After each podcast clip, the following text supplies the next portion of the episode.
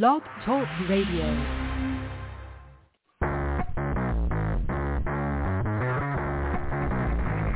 Hello and welcome to Action Radio. This is Greg Penglis coming to you from the historic district of downtown Milton on the banks of the beautiful Blackwater River. And now let's get into Action Radio. Yeah, welcome to uh, sometimesradio.com. That's what I'm calling it today. Yesterday's show was canceled. No explanation. They're not even bothering to. Whoop, uh, chair problems. Ah, God, I hate that. Ah chair and rug problems. It's it's it's like one of these five point chairs and it just gets caught in my rug and I can't do anything. You know, you know what it is when you do a radio show, you want everything perfect. And so you want to be sitting correctly. You want to have everything going on. And uh, right now, uh, one one of my headset ears isn't working either. So I, I'm I'm not trying to sound like I'm complaining. It's that it does get complicated. There's a lot of things that have to come together to make a, a radio show work, and then of course a podcast after it. And I get really frustrated when things are beyond my control and Blog Talk is beyond my control. Uh, and so yesterday's show was canceled. We had three shows canceled previously. Uh, this is, uh, you know, to me, it's unacceptable. And so that's that's part of the deal is that uh, you know if you provide a service, you better provide the service, or, or have a really good reason why not, and then make up for it somehow, offer some benefit, you know, free shows, something like that. But uh, they're not doing anything like that. And so a little bit a little bit upset with Blog Talk this morning. And so let's uh, let me get to. I, I should mellow up before I bring Tara on, otherwise I'm just going to start yelling and screaming. You know, as I'm calling it, maybe baby radio. So maybe we'll be here, baby, and maybe we won't. we don't know. But the, so many shows have canceled. You know, out of out of the ten shows, uh, you know, I've done the last two weeks, four of them have been canceled, and uh, it's just it's crazy. It's not it's not acceptable. So let me calm down. Let me mellow out. Let me think about the kitties and puppies that might be sitting in my lap right now, as I scroll down valiantly to find uh, Tara D's uh, theme because I, I was oh boy, I wasn't ready for that. You'd think I would be, you know, at this point all set to go, but no, ah, there it is. So it's time to mellow out. And Tara, your mission is to calm me down. Can't you just see yourself all curled up on the couch with a really cute kitty cat just hanging around your neck? Or some adorable lapdog just looking up at you with those big eyes? Maybe you need a dog for hunting, for herding, for protecting the family, or just to take walking. Maybe the house just needs a family cat, or, when available, a pet bird. Where can you find these wonderful animals? At your local animal shelter. And now it's the Santa Rosa County, Florida Animal Shelter Report with Tara D. And I only have one headset working, so I'm on my right ear only. I feel this is crazy. So I think I, I dropped it last night as I went winging across the floor when I was doing some guitar uh, recording, and I've been making guitar videos lately, and so it's just you know nothing's working. well, something's working. The show's working, but the headset isn't working. So, it's always something. What was it? Roseanne Roseannadanna used to say, "It's always something. It's always something." Anyway, so that's what's going on. How are you? Well, I'm okay. Sounds like a hectic day so far, hectic week rather, so for you, but um I'm I am out sick today. I'm home with my puppy dog, so I am uh calling in from home to give the puppy update this week. So Well, sounds good. You don't sound sick. Uh well, I just like have a have a bug or something. I don't know. It's feeling Oh, lousy, but I got my good voice on, so yeah. Oh, there you go. You sound fabulous. You know, so so that's that's the good Oh, news. thank you. Um, oh yeah, um, you sound fabulous anyway. I mean, you're, you're good at this. I don't, you know, I'm surprised you didn't think of a radio career in your oh, impetuous you. I youth. that. You know, way back when, or did you? Did you think of a radio career way back Uh, when? no, I was very introverted, so anything to to do with talking to people when I was younger was very intimidating. So now that I'm older, any, you know, I can talk about animals to anyone. But if it were something else, it'd probably be a little nerve wracking for me. So Oh, well, I'll pick a topic you know nothing about. Schizophrenia. Let's talk about that. What are these psychological aspects? How does it relate? How does it relate to presidential candidates? How's that for a topic today? I literally just made that. oh up. wow.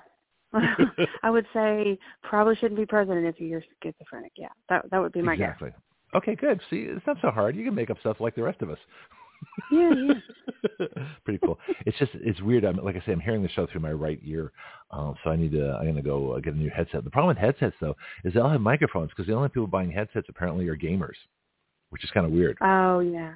Well, they used to want the mics with those because they like to, you know, interact. I don't know with a little like the Call of Duty kids and all that. So Oh, I don't mind that. I'm just saying that uh, for those of us that have a microphone, a, professional Yeti Blue microphone or some other such, you know, thing, uh, maybe I'll get uh, Rush Limbaugh's you know, uh, EIB uh, Golden Sensenheimer, you know, or Sensheimer, uh, Mm-hmm. the, like the German ones, which are beautiful. Apparently, they're incredible.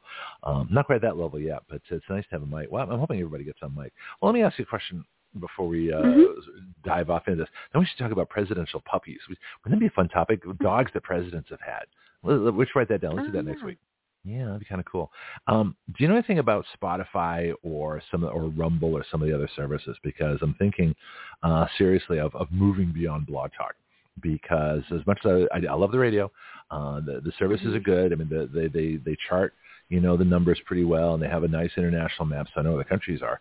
Uh, they used to have a state map, so I could tell which states were listening and how what percentage of our listeners were in each state. They've gotten rid of that, but Mhm. just the it's the reliability. I really need the show to be on the air every week. If I'm booking major guests, now I had two guests cancel this week. Yeah, you Naomi want Wolf to be able to, yeah, be Yeah, there. Yeah, it's absolutely. got to be there because it reflects on me badly if it's not, not reliable, even though I had nothing to do with it. Have you ever used right, the other services at all? Yeah. Um, I've I've used Spotify before, um, just for streaming music, and it never had any problems with that. So, but I'm not, ref- you know, that's probably the only one that I've used. That or, you know, I listen to some some um podcasts on Pandora, but I don't even know if how I'm, I don't know how all this works. So, but those are the only two services that I've used. Okay. Yeah. And had you ever heard of Blog Talk Radio before we started? Probably not. Um, I had heard, had not heard from it until um Katie, who brought me over to you, told me about it. So. That's right. Okay. Hmm. Yeah. Um. So yeah, but I, like I say, I'm, I'm I'm getting opinions if I can about these different services, and, and it might be video. Would you Would you have a problem being on video, even if you're not feeling well? You like, like like zooming in. I mean, You know. Uh, well, you know, if, if I'll hold a puppy or wear a mask or something, so we could make it work. Sure. Yeah, and I'd have to like change shirts and do weird things like that. People would see what a what a grub I am before I actually. I'd have to uh, brush my hair. That's a bummer. Yeah, I know. Yeah, Well, we it headset. just blame the headset. Oh, that's true. It's like it's like you know motorcycle helmets. You see these these, these women superstars hopping off a, a motorcycle and and then uh, their hair immediately like fluffs out. It's like no, they they were wearing that helmet about ten seconds before the shot was taken. Yeah, You can't, Absolutely. yeah, we know we know how. To, yeah, okay, all right. Well, I'm I'm getting opinions because I'm seriously thinking uh, of doing that. And if there's a way to Zoom call in, Pianki's on on, on uh, um, live chat. Pianki, do you know how this works? You know, I want I want a live chat. I want people to be able to type in. I want a Skype line where Mhm. people can get us from anywhere in the world. Um, but uh, most of the callers are, or most of the people calling in are reporters. And so, and the callers that I have, I can probably schedule them. You know, if the callers are good, I can just have him have a like Zoom call access, and I don't know how I do that, or just give it to him like every day kind of thing, so he can check in.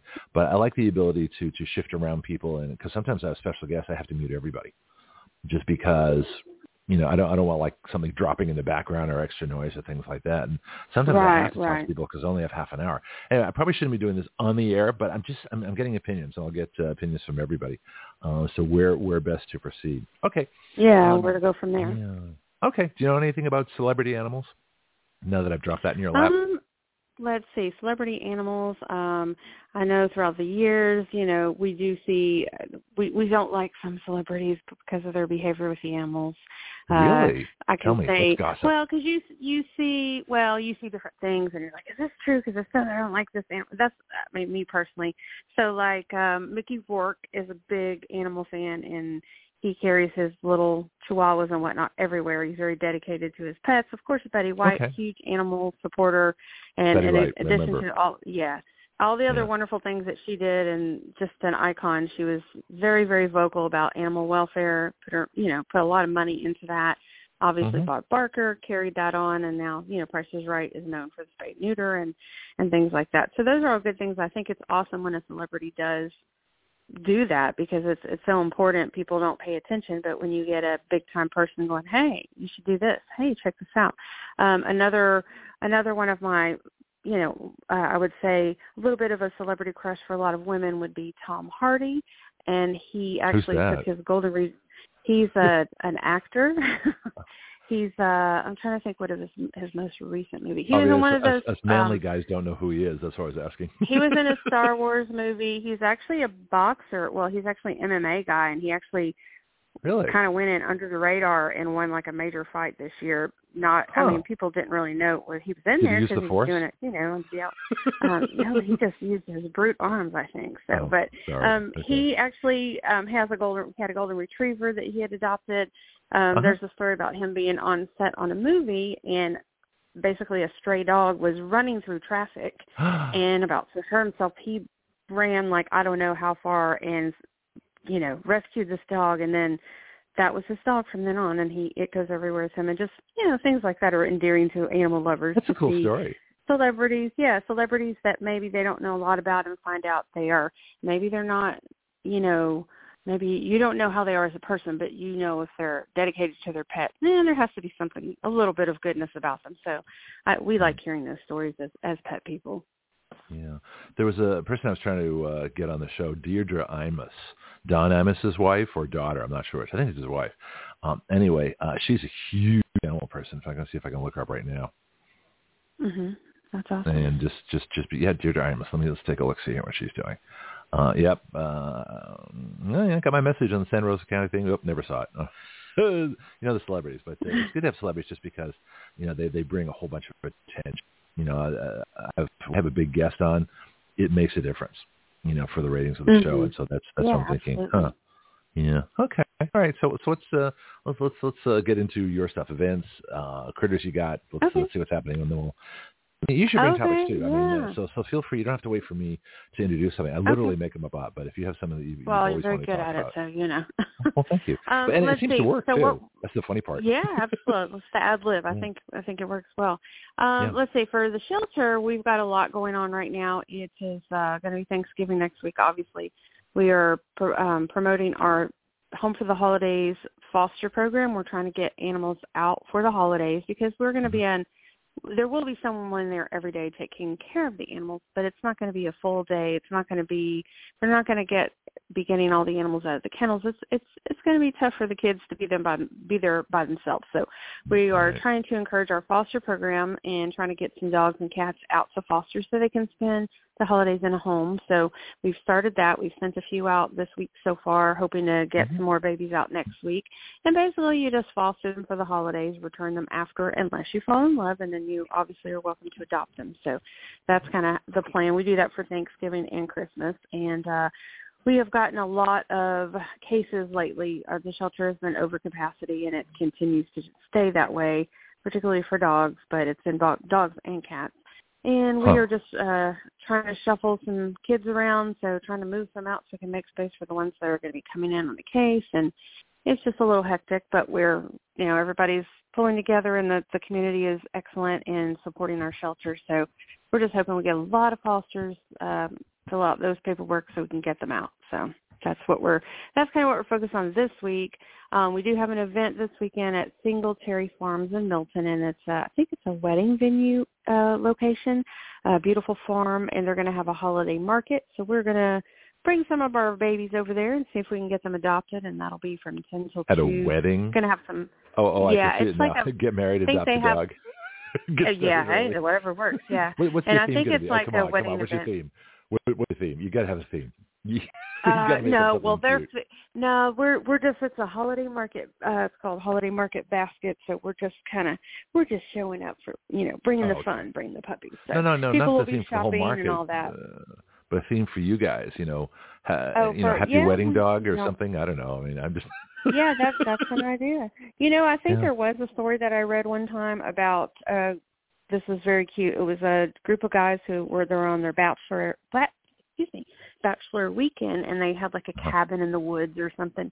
Um And basically, some puppies just a mom and some puppies just showed up. So they spent their whole weekend instead of you know, I mean, they probably still drank some beers, but they spent their whole weekend caring for this mama dog and the babies. So I believe the whole group ended up adopting all the animals instead because they didn't want to just leave them, and it was a rural area, and there was really not a an animal organization. So everybody pretty much went home with a one of the animals. So it was very neat. So it was kind of like a, a cool story, you know, that they all got rescued and That's a great really story. neat.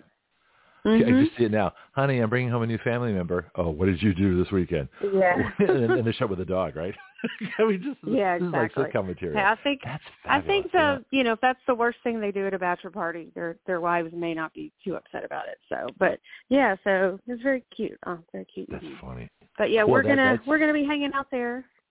So hear that, all you women that thought nasty things about guys in bachelor parties? Look what happened. These guys adopt a bunch of dogs. So there, exactly, exactly. That's a standing up for the that's men a very wholesome wholesome bachelor Yes. story for sure. Yes. Have a bachelor party instead of coming back with a stripper. Bring a dog. Exactly. Lots of fun. Okay. Exactly. Um, Sounds like a win-win. Yeah, so we got that. Oh, and then next Uh-huh. week, let's see, we'll be closed, so we're not going to do any events next weekend, but the week after, we're going to have some events coming up in December for adoption, pet adoption Mhm. events. So we're trying to get some babies out before Christmas so they don't have to spend, you know, don't have to spend their Christmas days in the shelter. Um, we are going to have Santa Claus visit, well, Santa Paws, because when he comes to the shelter, it's all about the puppies. So we are going to have a visit from Santa Paws um, November Mhm. 29th, and we're going to get that um, up and running, and he's going to be there. so if you want to bring your pets in and get pets, and it But- is focused on your pets. Oh. If you want to bring your pets in, the kids can come with, but it's about the pets. So bring your dog and your children, and they can get a get a nice photo with Santa.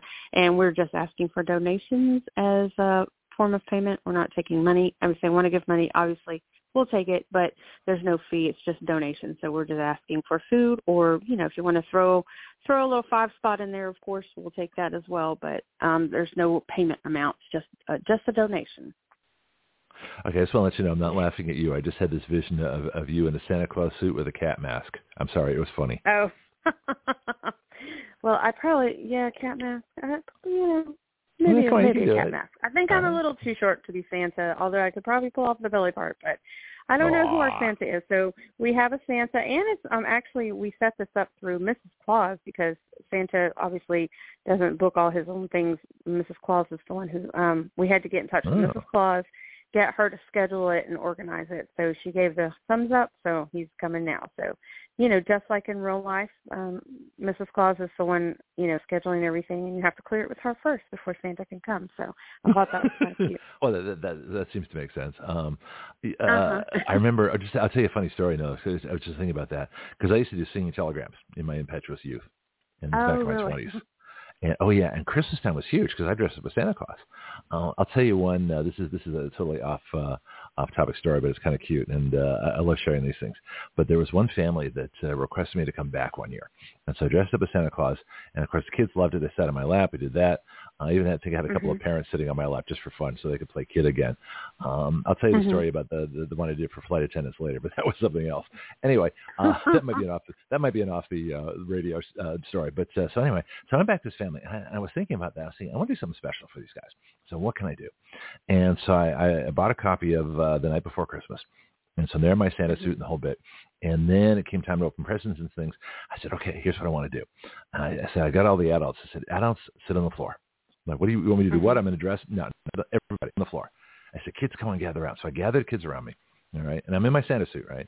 And so they can't say no to. Santa. So I'm in my Santa suit. I got, I got like uh, four kids on my lap, two on each knee and I've got uh, and I've got adults gathered on the floor. So everybody's like a little kid now, and and the Christmas tree was behind me. Okay, and then I said, turn off the lights. So now you've got you got to picture this. You've got just the Christmas tree Mhm. light. That's the only light on in this huge living room. I've got about forty plus adults sitting on the floor. All Oh, right. I've got kids gathered all around me, and I'm silhouette of Santa Claus because the lights Mhm. are all behind me.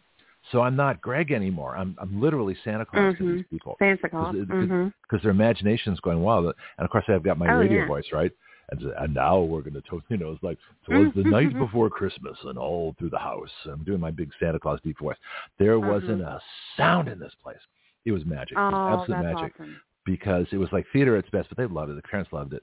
Uh, and I, I left the business uh, like six months or so after that, and they begged me to come back. It's like, no, I'm really done. I got to concentrate because I was going to flight school after that. That was uh, Mhm. that was my interim job, but uh, they're just seeing telegrams. It, it just you know you think of it as a crazy job, and for all those that haven't had crazy jobs, like maybe working in an animal shelter, do it, try it. uh, just incredible things happen with people that you would never would expect. And this yeah. was this well, it was sounds magic. exciting and funny, and and Uh-huh. yeah, like you said, like just bringing some joy to somebody that you would normally see. I'm sure it's it's quite a a, a Mm-hmm. positive experience for sure. You probably have stories like that too, of just uh, of things. In fact, that'd be a good thing to bring to us too, of, of things that you know you didn't expect or didn't work out the way you wanted, or or like you know some disaster happened, but something really good came out of it. You know, stories like that Mhm. are wonderful if you have if you want to uh, pull those in. Um, Yeah. Okay. N- yeah. Next week, uh, I'm not sure what I'm going to do. I don't know if I'm going to do a Thanksgiving show. If I get a bunch of reporters to call in, we might do a like an hour or something like that. Or maybe I'll just take uh, lots of times I take on Thursday and Friday off. So if you're busy next Friday, just let me know. Or if you have other stuff to do, you to I take a break. I think I am just around. Honestly, I don't think I work, but I think I'm just going to be at home with the puppy, so I'm available. You can just let me know what's going on. Okay. All right. So, yeah, well, you know, definitely. I like to do Friday because we can talk a Black Friday show. You know, don't go out and buy a bunch Mhm. of puppies. don't do it. Don't buy cheap puppies. Oh yeah, No. don't do it. Just contact me because I'm getting. And it's crazy. Um, speaking of puppies, you know, Mhm. I've been at the shelter for a gazillion years, like 22 plus years, almost 23 now. And you know, throughout the years, we've seen, you know, an influx of certain dogs and whatnot.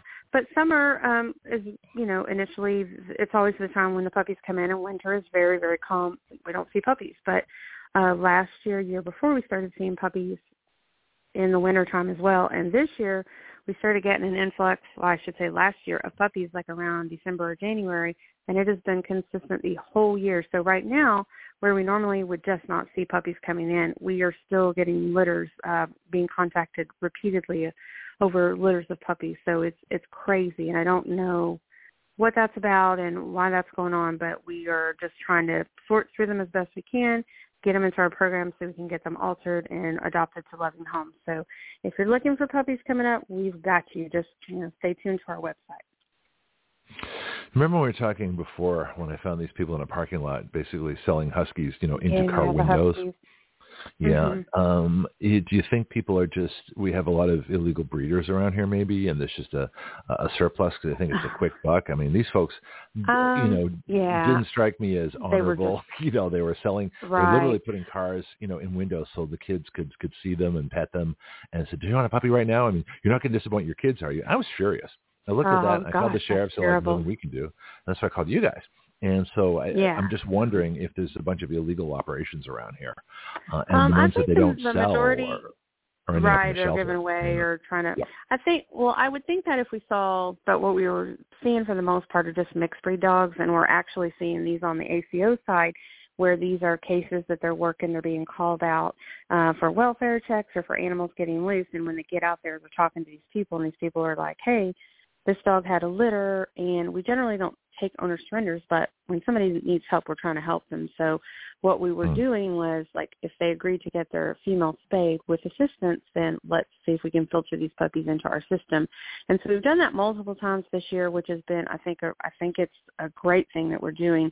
Um but it depends if we have that option to you know send those animals to get altered because if not they're just going to get pregnant again and then we're at the same thing. So the key is getting those dogs spayed or neutered offering that Mhm. help um, so we're trying to work on an option to be able to do that so that we we can continue to help because we're just seeing a lot of puppies and most of them are just mutts. You know, there's bully mixes, lab mixes, and they're all cute and they all deserve a home, but we don't need you know 500 puppies coming through in one year when you because they're going to grow up and then we have to have space for the adult dogs that are coming in that are lost and getting you know try to get them back to the owner so as cute as puppies are and they are easier to adopt uh, it's still another dog that doesn't have a home that we've got to figure something out for.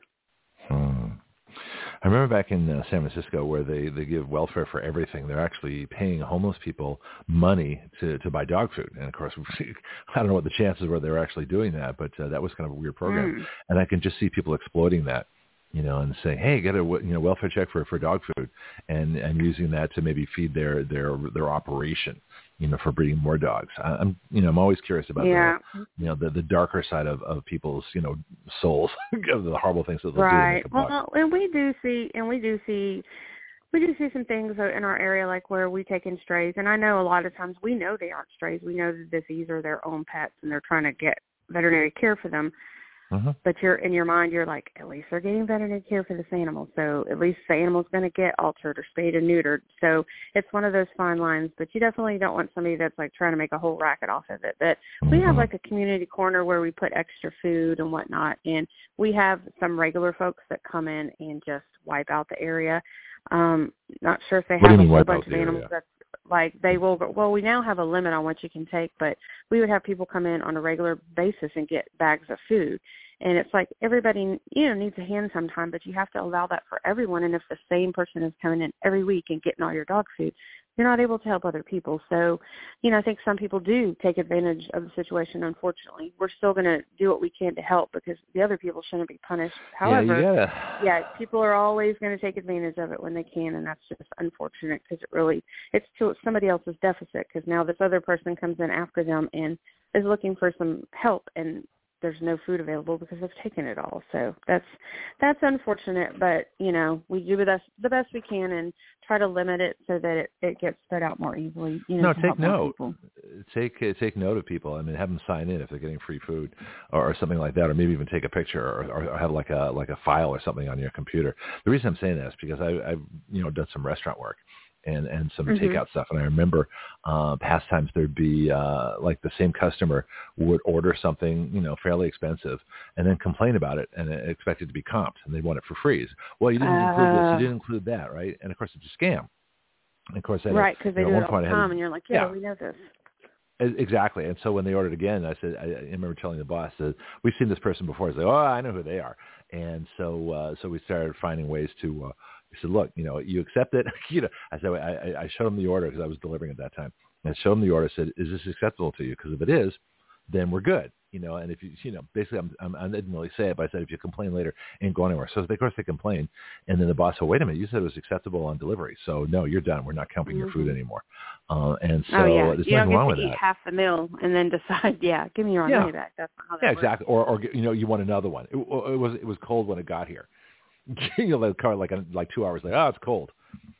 Or it Oh was yeah, cold. well I'm sure it is say, now. no, you yeah. know, and, and, and and same thing with this. If they're getting free food, you should note who's getting it and how much and for what animals, and make a little record of it because people get really scummy sometimes. It's terrible.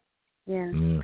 Yeah, it's it's unfortunate. unfortunate because just a lot of Mhm. people do need help, and especially, you know, right now we don't have a spay and neuter program or like a low cost clinic in our area, and people are having to travel. So that's another area that it's like we want to be able to help people that need help, and you know, but if somebody's going to just keep getting more dogs and expect someone else to pay for that, that's not a good thing. So that's I think that's why a lot of programs have a limit of only two pets if they're you know accepting um, low cost things and just different things like that, or, or making them pay for a certain portion is because people do take advantage of it, and then it does it does you know harm the people that really need the help sometimes. So that's unfortunate, but you know you still want to you still put it out there and you still do those things because hopefully some of the people that need help are going to get help out of the program.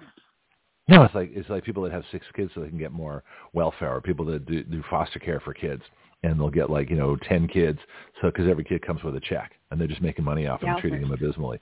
So I hate to talk about the dark side of, of humanity, but it's there, and so it Mhm. happens with animals, it happens with people.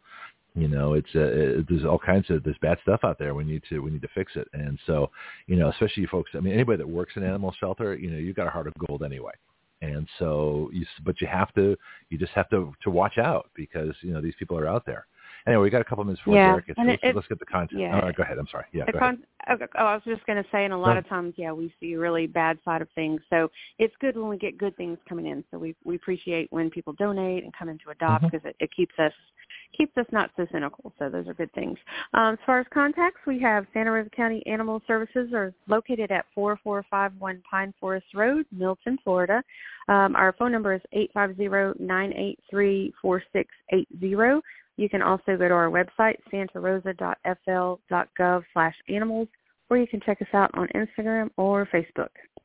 yeah i'd be interested if you get any out of state calls of people checking in or international calls especially you know be kind of curious if you're like well we don't have a good animal shelter i need some advice you know that would be fascinating uh, as the show gets bigger and I think that might be that. Uh, who knows? I mean, that's what I'm saying. I'm thinking of moving to a, a video uh, format here. So, which means you know Mm-hmm. we'd have to actually look more presentable, I guess. I don't know. I mean, look at Steve Bannon. He's got whiskers growing out of his nose. I mean, the guy, you know, the guy looks like he just woke up. You know, he's got millions of followers. I'll probably out look like I just woke up as well because that's kind of how I look at six thirty in the morning or seven in the morning. So, but um, hey, you know, if it's like if I have a beanie cap on, but it's but it's summer out, well, don't ask any questions. You know. Exactly. Yeah. Yeah. it's just a it's a fashion statement. That's right. That's right. yeah. Or Well- well, also, think once you it, put one of those things on, they got to stay, you know, because your hair is like gonna be adhered to that, so you can't really flip it up and take it Oh. off later. Or your hair's gonna look terrible. So at least for me, if I wear one during the morning, it's staying on all day. So I have to make sure the weather is going to be appropriate for one. Wait a minute, you're only on for half an hour a day. I got three hours worth. what if I want to? Oh yeah, well that's true. well, you're just I yeah. said- I guess you're going to have to continue as well. No, I'm still going to keep the headset and the microphone. I'll just hide behind the microphone. you just see my Oh, eyes and maybe true. some nose, and that's a bit, that's going to be about it. All right. I'll, uh, I like the character on uh that show. Uh oh my gosh, the I can't even think of it now. The neighbor, he was the neighbor of what's his name? I'm terrible with names today. Um, he always peered over the fence. Tool time with Tim I Taylor. don't. It was like a sitcom or something, or what? I'm, I'm curious. yeah, yeah. It was um Huh. yeah, so the neighbor the neighbor uh and it's uh it's it's it's a super popular over the time. I can't remember the guy's name. Tim somebody, he played the Santa Claus more recently. We've never heard of anyway, it. Anyway, the neighbor Neither of us have heard the neighbor- it- the neighbor Yeah. would always um stand over and you could only see his eyes or part of his face. So Oh. I'll remember it for next time. I can't believe I can't That's remember. like that. Kilroy. He j- Do you remember Kilroy? He just had a- was he just had a show like over the last few years. It was uh, Last Man Standing, I think, or something, where he was like a oh, I see now. Home I feel Improvement like or something. No, it couldn't be. Yeah, Home Improvement. That's it. Oh, yeah, what the Home Improvement? Tim whatever.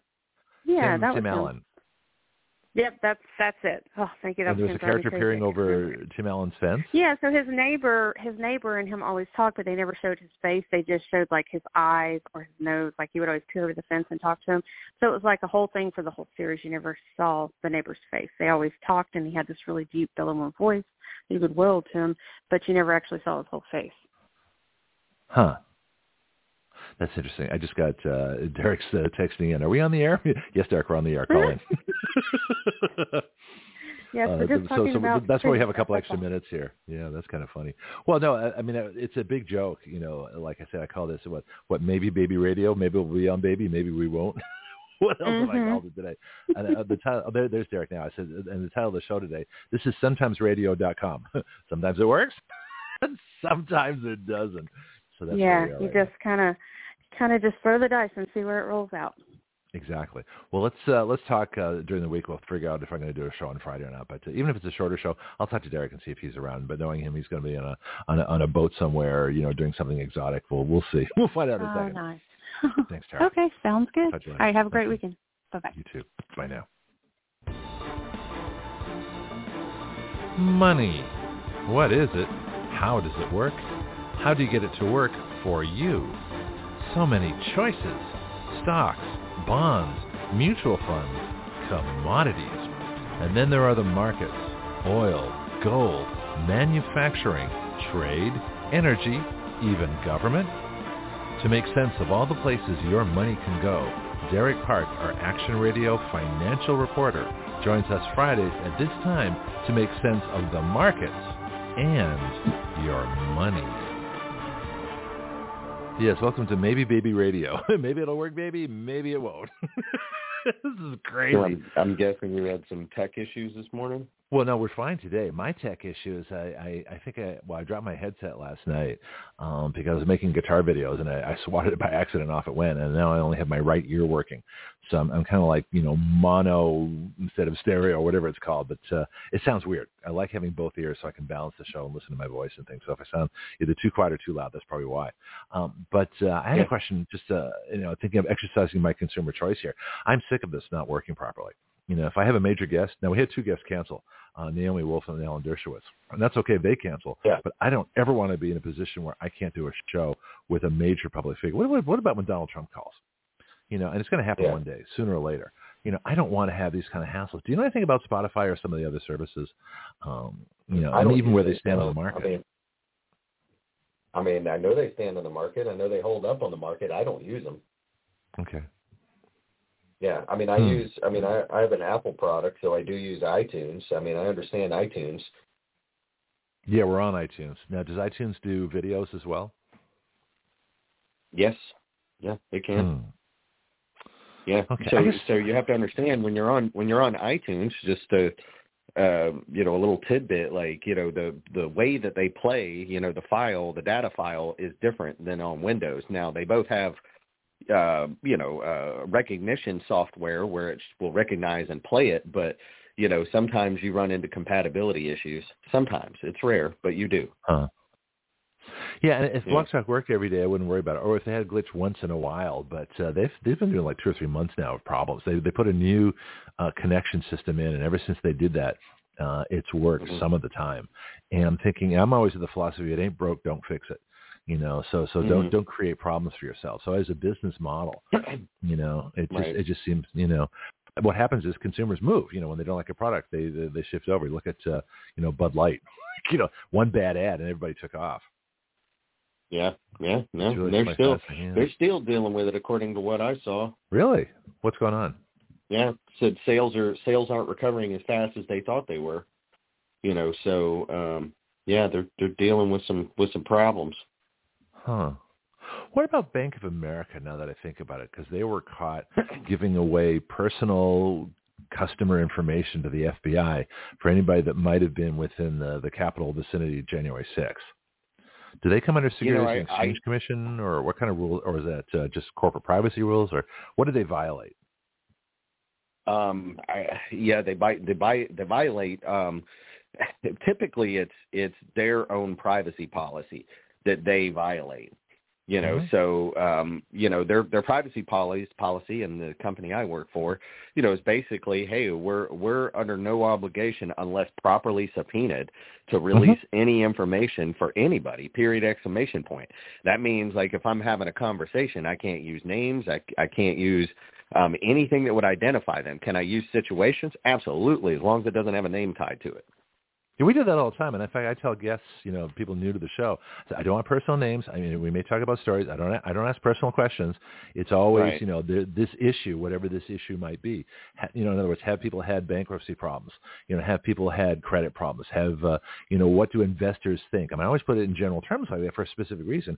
I don't want to have any. Um, issues or, problems with people that might you know be identified because of what we're talking about. Or if you know uh, you know an expert in the oil industry or if you know an expert in the the diamond or whatever whatever industry we're talking about. I don't want them named unless they want to come on the show voluntarily. But which which Mhm. raises the question if uh, if a credit card company released the information publicly or had a had a hack or something like that that the that Bank of America released to the FBI that that'd be called a data breach or a data hack. They they they could get fined or all kinds of things for that right Oh, there's there's all kinds of stuff, absolutely. But you know, it's Huh. it's some of that stuff, you know, I mean, just kind of goes by the wayside, gets swept under the rug because news doesn't want to report on it. You know, so um Huh. you know, it's it's it's kind of sickening. You know, it's uh what was the the banks, I'll tell you the ones up in Canada, they had that uh what was it, the Freedom Convoy, the truckers. Oh, I had a friend up there. Um, how I met a reporter friend up there because of that, and uh, yeah. you know who was so there. three of those the- the banks trucker. up there Yeah, were involved in something very similar. Right. Two of them publicly came out because they realized the backlash when people started closing their accounts. You know, they were like, "Nope, we're not dealing with you." They saw how much money was leaving the bank and came out publicly and said, "We screwed up. We're really sorry. We'll never do it again." Um, one of the banks just kind of stood their ground, and um, I saw a financial report, and I don't have names on these banks, but Uh-huh. um, one of them is in financial trouble now. It's now being eyed by their regulators or whatever for not having enough money to back. So the one that decided to not recant, they might be in trouble. That's really interesting. Now, I remember from my, my Toronto youth, because I left Canada when I was eight years old. My, my parents took me to Australia. Royal Bank of Canada comes to mind, uh, or and Dominion Bank. Everything in Canada is named either Royal or Dominion. That's just that's just a Canadian thing. Yeah. Uh, so that's that's a safe bet if you're looking for a Canadian company, Royal or, or uh, uh, Dominion. But uh, yeah, uh, and in the Ottawa, in fact, that's how I met a reporter friend. Um, in fact, that's how I met uh, Jen Clark in Australia, and I identify her because she's been on the show. So you know, and she was one of the head of the Freedom Truckers uh, who drove from Melbourne to Canberra in Australia, and we wrote the Australian Bill Oh, of. Individual Rights, and she's taken the Australian part of it, and I'm doing the part up here. Um, but it's the same Bill of Rights, but uh, we we've made some incredible international connections during that Freedom Trucker thing. So, uh, but the Yeah. Canadian folks, yeah, I'm not going to um, my Canadian reporter I got to talk to before I start mentioning names. Um, but yeah, it's the same kind of thing. I'm really, you know me, I'm really conscious of names, email addresses, personal identification, things like that. I don't do any of that stuff uh, until I get permission. Well, let's talk about where, where we, we sort of mentioned that. We actually I actually planned ahead of this. One.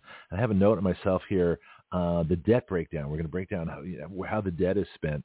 Uh, and I think oil prices, we're going to try and figure out that. I don't know if you got a chance to look at it because I know you're busy uh, and you certainly don't have to, but I remember you know, you're trying to get a suggestion for what was going on. Did you did you get a chance to look into those at all? Either the how the debt breaks down or the oil price, uh, what's going on with our prices? I did. Why they're I low did right the now? national debt. Yeah, Okay. I did the national debt. I did not do the oil. Um, Okay. You know, so national One for two, debt. I'm happy. I have. Yeah.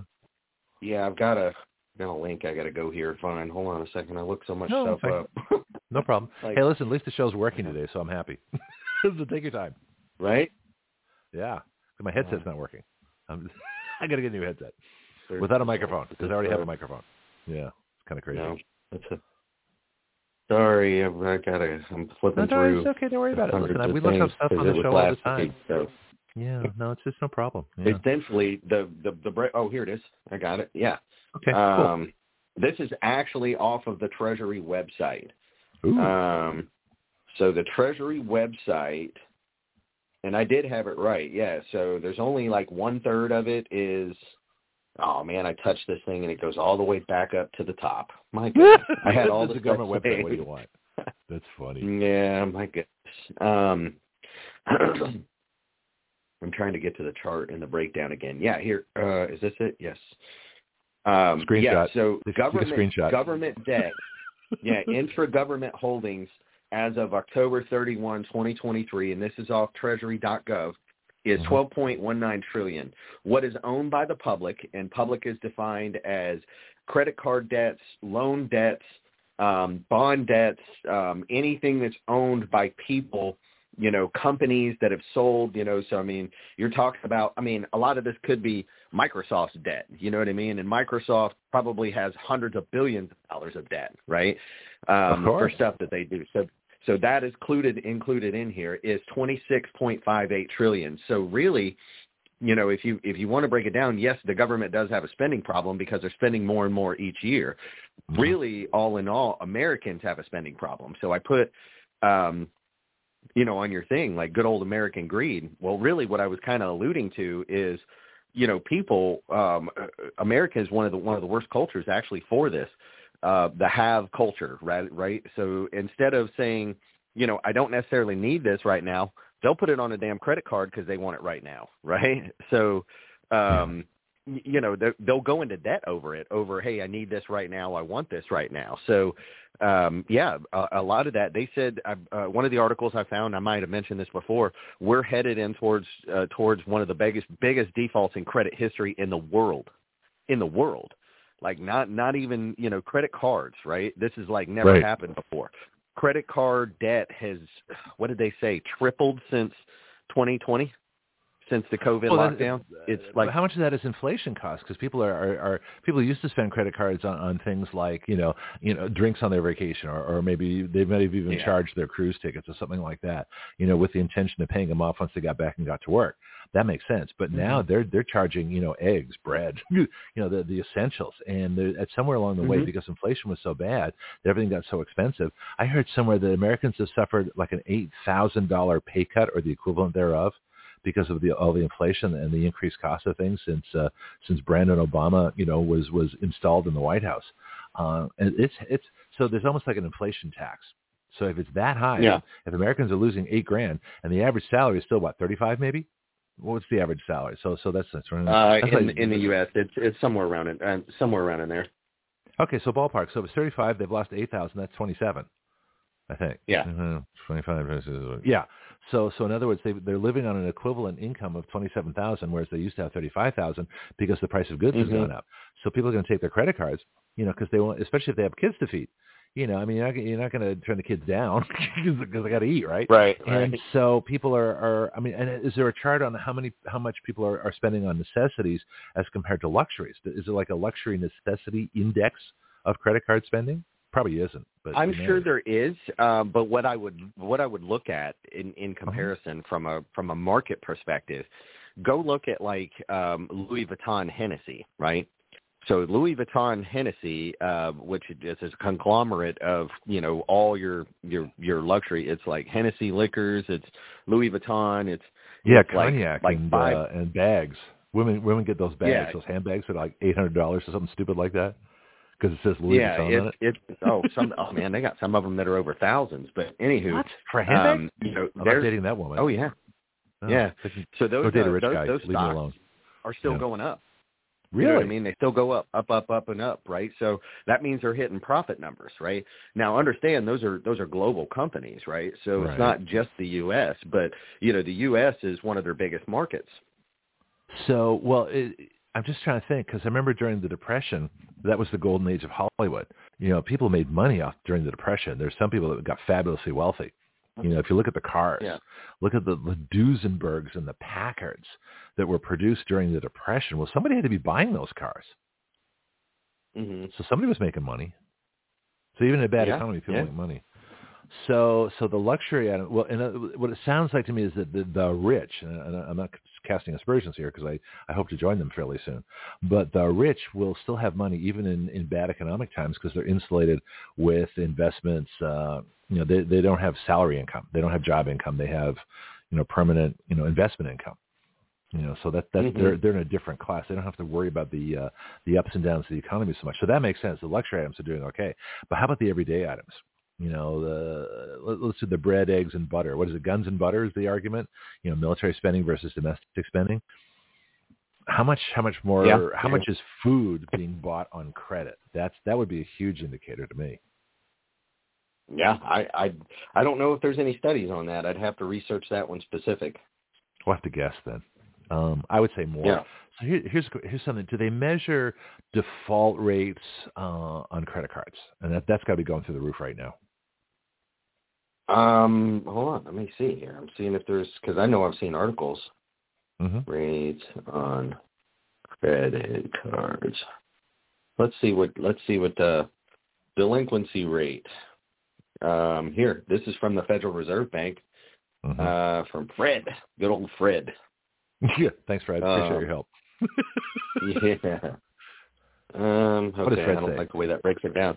So, Oh. um, in in quarter three of of 2022 or quarter two of 2022 uh, Uh-huh. was 1.84 trillion.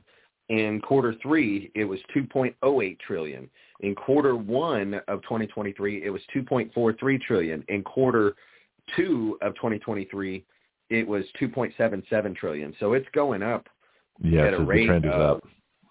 Oh, like like what is that? uh Thirty percent, thirty percent a quarter. Yes, like 0.3 each Yeah. time. Yeah, that's that's that's ridiculous. Yeah. So then, if so the that's default rates, default rates. uh-huh. Yeah, that's that's the default rates, right? So um and the interest rates are going here. up to cover In fact, it, which makes it more uh, expensive is for at a two-decade high and has Uh-huh. averaged five percent of credit card balances fell into serious delinquencies. Over Increased well, up from from the oh, all of if you're taking all of credit card debt, five five point oh eight percent are in default or over ninety days past due. is that how does that stand in terms of what the normal default rate is during a good economy? Normal default, well, average default rate was about three percent, um, and then the mark mark the increase, um, which was above average of three point three five in the second quarter of twenty twenty two. So it's almost doubled, or it's And heading that's, there. I, that's I I heard credit card debt had tripled, um, and I'd have to go look at exactly what how much of that portion was credit card debt, but it, the amount had tripled since like it might be 2019 or 2020 or something like that, or almost triple. All right, so let's do a little forecasting here. So if the credit card debt is tripling, at some point people are going to max out their credit cards because once you get that high, credit card companies aren't going to give you new cards.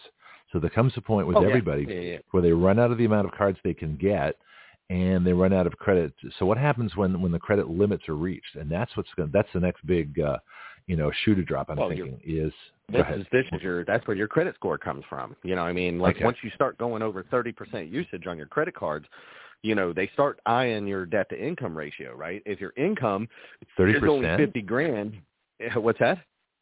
Thirty percent. So if you have like a, uh, let's pick an easy number. Ten thousand dollar card uh, with three thousand dollars on it, you're at thirty percent usage, right? So Yeah, right. Okay. you know, it, it's it's just breaking it into easy numbers, right? Well, if you're only making, you know, uh, fifty grand a year, you got a ten thousand dollar limit, and you put three thousand dollars on there, and you have a house and a car. Now your debt to income ratio is going to start looking all weird, right? Because you got Yeah. everything financed. You now your credit card, so your credit score your credit score is going to start slowly sinking. Now, when you get over fifty to seventy five percent usage, now your credit score is going to start getting into critical area. You start Mhm. getting into a hundred where you have cards maxed out. I mean, I look. I've got uh, I've got somebody as an example who makes like two hundred twenty five thousand dollars a year, and Mhm. this individual has two credit cards that are maxed out, trying to get themselves out of debt, and their credit score is like a six ninety, six eighty, Ooh, you know, and but they but they make a but they make a ton Yeah. of money, right? You know, but they have two credit cards that are maxed out, you know, so it uh it it has an impact on your debt.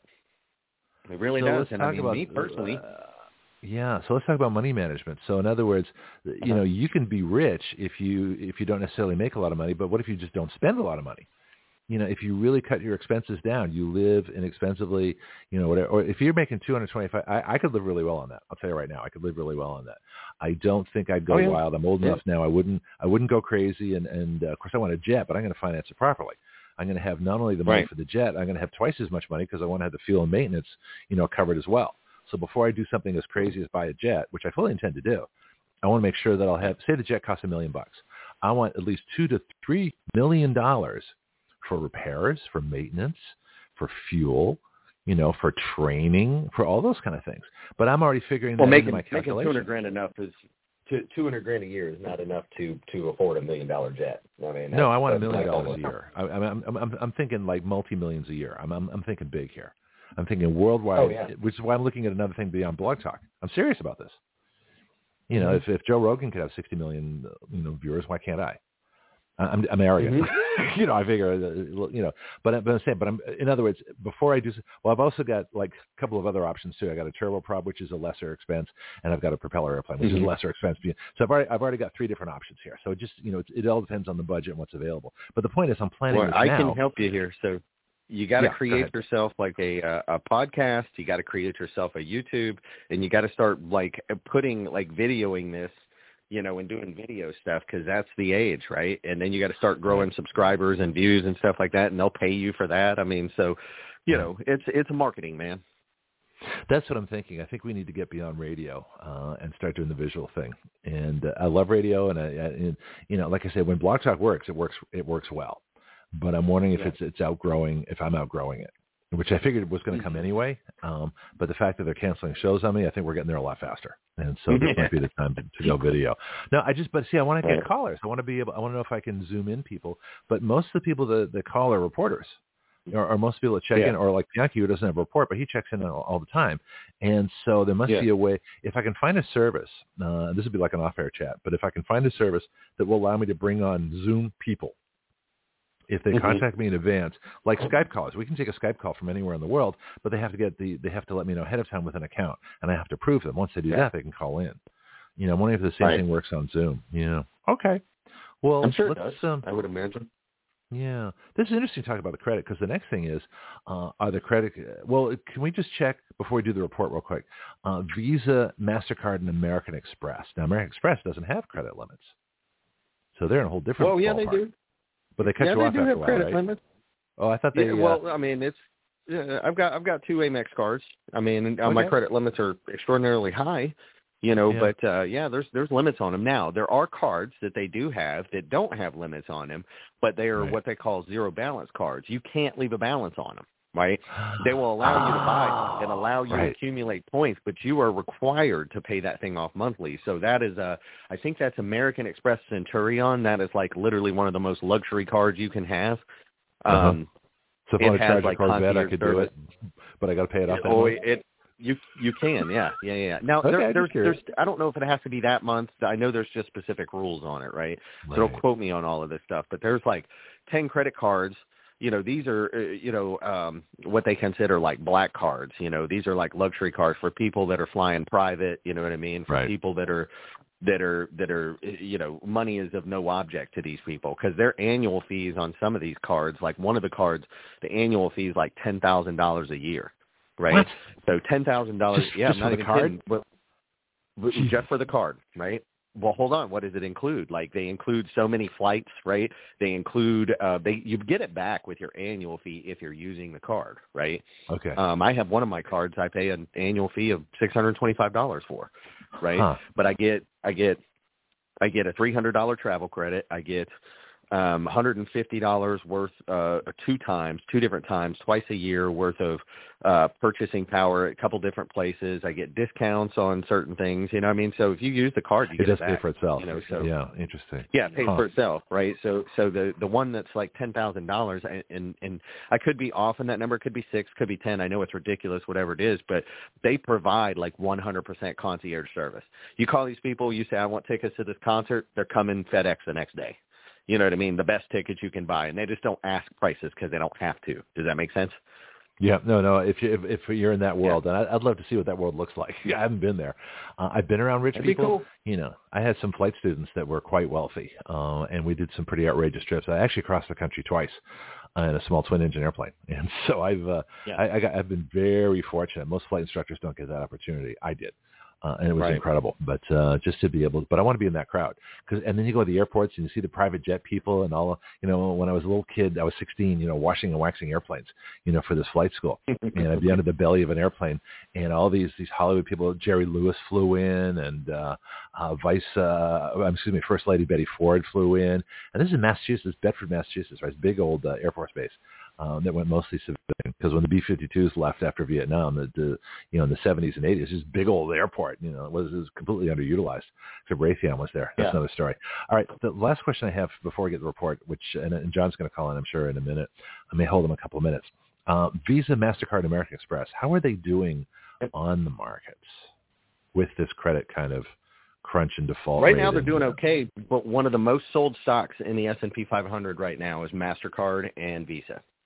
So a lot of people kind of see sold. this. I think they're scared. They sold, Oh. yeah. It's it's being Okay. sold, which I don't. Okay, if credit cards default, right? Here, here's Right. here's the credit card companies are not going to be are not going to be in trouble, right? Because all they are is a processing software, right? So like Mastercard and Visa, you know, just understand, you know, they boomed when COVID went around because everybody was kind of forced to pay for everything. You know, cash kind of went nil, right? So Right. they had like a big boom at that point in time because everything was like forced into electronic payments, right? Um, Mhm. until cash started coming back and everything, and then we had a cash shortage. Just refreshing your memory, right? Well, now when Mhm. you go into a credit card default, people are going to stop using credit cards. So those companies are going to lose money, right? You know, because the processing is going to go down, right? They get paid off of how many times people use that process. Well, if Right. you have defaults, that number's going to shrink. So hypothetically, their fa- their their stock value is going to go down because their profits are going to shrink. So it is a sold like so the stocks are doing okay right now, um, you know, but they would definitely end up being a long term hold if all of this holds true, right? You know, these are all predictions based off of numbers, you know what I mean? So um our, our job is basically to say, hey, when do you need this money? If you don't need it now, deal with the problems. Yeah, best thing, of course, is to get out of debt, and I, I've been out of debt, and it was wonderful. you know, I'm, I'm looking forward to the that day again. Um, the last thing is, and then John's got a question. If you can stay a couple minutes after eight, because he's got basically the rest of the show, um, and that is on offers that they're making. So, in other words, you might have to pay, you know, ten dollars per hundred, or twenty dollars per hundred, or thirty dollars per hundred. They're they're offering these these bargain um, ways out. Do they just Mhm. write that off? Is that like a tax deduction? How, how do companies do things like that? Credit card companies. It is, When- it is some of it is written off, um, Right. you know, and they they write it off to an unpayable debt. They have loopholes in that stuff, so they're not held liable. Now, it's not the Right. credit card companies; it's whoever whoever finances the credit card, i.e., banks. You know what I mean, like Citibank, uh, Capital One, so on and so forth, right? Those are the ones that run into the issues, right? So Huh. when you do that, actually, the uh, what is it? They, there's a word for it. What it's called, like it's a settlement or whatever. Your credit is still stamped that you did that, that you settled with him, right? Okay. So it's not a red mark. It's not a not a green mark. It's like a yellow mark on your credit. It says, hey, you owe them ten thousand, but you settled the debt at three. you know, so you didn't pay your debt, right? So you kind of Right. get dinged for it, but you don't get dinged for it. It's visible it's, on your better credit. than, than not paying the debt at all. Than not least- paying it. Yeah, that's Right, right. they Yeah, agree it's to better it. than Isn't that a cooperative agreement where they say, It is. okay, we'll we'll It we'll is. make you pay twenty five percent of what you owe, and we'll just and then you're Mhm. done. Okay. That's right. But they Huh. stamp your credit that you didn't complete your debt. You know, so Right. when you go uh, to apply for a home, you go to apply for a car, they see on there, hey, didn't pay debt. You know what I mean? Like, so you know, they might, you might, eh, they might be reluctant to loan you, or you might have to qualify with a higher interest rate. Or a higher down payment. What was that? Maybe like a higher down payment too. I mean, there's all kinds of different things. Well, that could I'm be. Yeah, there, there there could Yeah. be lots that come with it. Yeah. So so Okay. you know, I normally like when I sit down and I'm doing some debt management with folks, I normally encourage them. I'm like, look, if you have the resources, you know, and you're going to be applying for a loan soon, you know, next Mhm. couple of years, don't settle. Don't do it. You're going to ruin yourself. I mean, it's just Right. uh, you know, it's it, I hate saying it, and I mean I do debt management with people. I just I set them down, I put them on a regiment, you know, with the expectation that they're going to be saving and investing in the future. Right. if they don't, I give them three tries because people fall off the wagon. I understand how that works, but um, you know, it's uh, look. I've sat down with people. I'm like, you need to go talk to a bankruptcy attorney. There, there is no helping you. You know what I mean? Like I'm, I'm like, you, you're you're burning you're burning through your resources faster than you're making money. You know what I mean? Like, and you're and you're already maxed everything out. I mean, this individual had loans against uh 401ks and all kinds of other stuff. I'm like, you know, you need to hit the self destruct button. You know, like there there is literally no saving you. So it's not the Um, amount you of money so- you make; it's the ratio of of how much you're spending to how much you're making. Because you right. can make I mean, I've you can make an gotten- average salary. a couple. Yeah. Yeah. Yeah. I got a couple ahead. out of a hundred and twenty thousand dollar credit card debt over a four year period. I did. That's a that's a true story, and they retired both of them uh, just this past year. Wow. No, I believe it. You just got to be disciplined. It took time. I mean, they're both Yeah. they were both high income. They were just spending well beyond what they could keep on, and then it just Yep. became this perpetual cycle. And I mean, Mhm. you know, I I got them, and and it took it took some time. There was some falling off the wagon. They had something like Mhm. thirty six credit cards. Thirty six, man. How Like, they get thirty six credit cards? I, I man, I've never even heard of that. You know what I mean? But I've got them whittled down to. I think they're on three now, or maybe four. You know, but they use those for the travel. They were traveling a lot. They they love cruises, and it just uh it's just a really Golly. good success story, man. I got them to change their whole life, man. But it was either Well, that or they were going to work show. until they're seventy years Uh, old. This would be a great. This would be a great example for to get them on the show if they want to do it. Yeah. And because obviously they are they can even come on as as customer X. I don't care. Um, but it'd be. Yeah. It sounds like a great story that maybe could inspire a lot of other people. All right. Well, let's get to the report, and then John has a really Yep. interesting question on Bank of America too. So I want to get that in as well if we can, and then we'll talk about off the air. We'll talk about whether we want to do something next week because next week's you know Black Friday after Thanksgiving. I will not because I'll be out of town. So you can count me I'll out next right week. now for that. Yeah, No problem. Yep. That's okay. Um, Yeah. All right, so I'll try to be quick so I don't so I uh, uh, pay attention to time here. Equities. Oh, well, I'm sorry. This is Derek with the Action Radio Financial Report. Uh, equities catch their breath. Stocks treaded on water on Thursday with the S&P closing up 0.1 and the Dow shedding 49 or 46 points in an uprising pause given to the receipt um, or recent sprint higher. Excuse me. S&P 500 rose relatively 2% far this week from the 9% down in October and with the sharp rally spurred by the combination of encouraging inflation data going lower, of course, uh, and ongoing sign of signs of economic resilience. This has shown up most notably in small cap performance with the Russell 2000 index up over more than 5% in the past week. Bond yields has equally had sharp moves, uh, sliding lower uh, in the 10 yield, 10-year yield back below 4.5%. Kind of a long report, but sending it out just a little bit. The Dow Yeah. again down 46 points or 0.13 to 34,945. Nasdaq closed up 10 points or 0.07 to 14,114, and the S&P 500 uh, closed up five points or 0.12 to 4508. In the commodity markets, the price of crude oil is down $3.73 or 4.87% to 72.93 and the spot spot price of gold is up $20 or 1.02% to 1984.30. This is Derek with the Action Radio Financial Report. You can get me at 850-995-0082. Yeah, one day you'll be big enough. We'll have to give the international code 011 for the United States. they can dial you directly. let's, uh, let's. I, I tell you, I dream big. You know, it's just a question of how and when. And we've got uh, Citizen Legislation Day coming up by January 7th, and that's growing. And we've got all kinds of new people involved with that. That's going to be uh, fascinating fun. All right, John, here I'm with uh, with Derek. You had a Bank of America question. Let's uh, let's get that one. It's, kind of, it's just pretty interesting. Yeah, I was just curious if you'd heard anything about um, Bank of America randomly canceling Christian accounts with little to no explanation. Ooh. No, I haven't heard that, but I will and you know, if uh, it won't be next week, but the but the following week. you put it on. Um, I, man, I tell you what, that that that would probably uh, that would probably be something that would be thrown into the news real quick. It hasn't been. I know J.P. Morgan. Yeah, I think it yeah, came out the Washington I, Examiner. Yeah, I know J.P. Morgan got into a little bit of trouble with uh, Kanye West. You know, when Kanye West was uh, was you, you know announcing his presidential bid and his support for Trump and started getting, you know, a little a little publicly mouthy, um, you know, saying some stuff. JP Morgan froze his funds. Now he actually sued them and won. Um and that was kind of quietly swept away because they ended up having to pay him but basically took his money and he said that's all I wanted was my money. I don't want to do banks do business with a bank that, you know, wants to play politics with my money. Um, you know, so he took out, you know, tens of millions uh, that he had with them. Wow. Well, another yeah. deal with gun manuf- with gun owners, gun stores, gun manufacturers, things like that. They've been canceling accounts.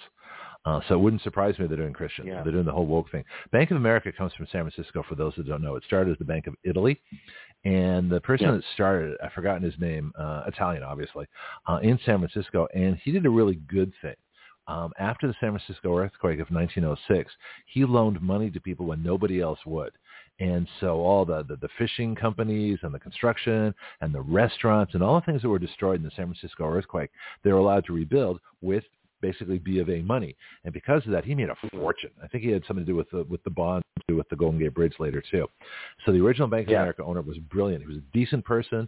You know, he loaned to people. He, and there was no, these people had no collateral. I mean, they just, everything had been destroyed in the fire, you know, after the earthquake. Right. But that's how he built his fortune, and it's a re- that's a really great story. And now that these yeah. woke idiots totally destroying everything that this wonderful man built, it's it's really sad. Well, that probably holds true. I mean, like if you if you kind of look at all this stuff and you went back, you talked to J.P. Morgan himself, you know, he'd probably be spinning in his grave. Yeah. you know, but yeah, let's um, talk to Colonel yeah, Sanders about uh, processed uh, about you know bug infested processed meat or artificially grown chicken. you know, but that, that, Colonel, Colonel Sanders is kind of a hero of mine. I think I've copied his beard and mustache. But uh, yeah, guy started working. Right. At, uh, he started his company at 65. He got he retired, got his got a couple of retirement checks, got bored, and then just started making chicken. And that's how it happened. Right. I love stories like that. All day. Yeah. Well, good. Okay. Well, I'll let you get on with your show, man. Um, I will see you in two weeks. Sounds good. Thanks. Have a wonderful day, Derek, and we'll talk soon. Yep. Take care. Bye bye. All right. And and John, I have to apologize once again. I have uh, found myself, you know, totally uh, blasted with uh, with work because I'm trying to get Citizen Legislation Day together. Hopefully, we can drag you down from Montana. But I got I got something slightly patriotic to play for you. I haven't played this soundtrack for a while, but this will get you in the mood to uh, to talk patriotism, talk guns, talk America, talk about all those things that we talk about.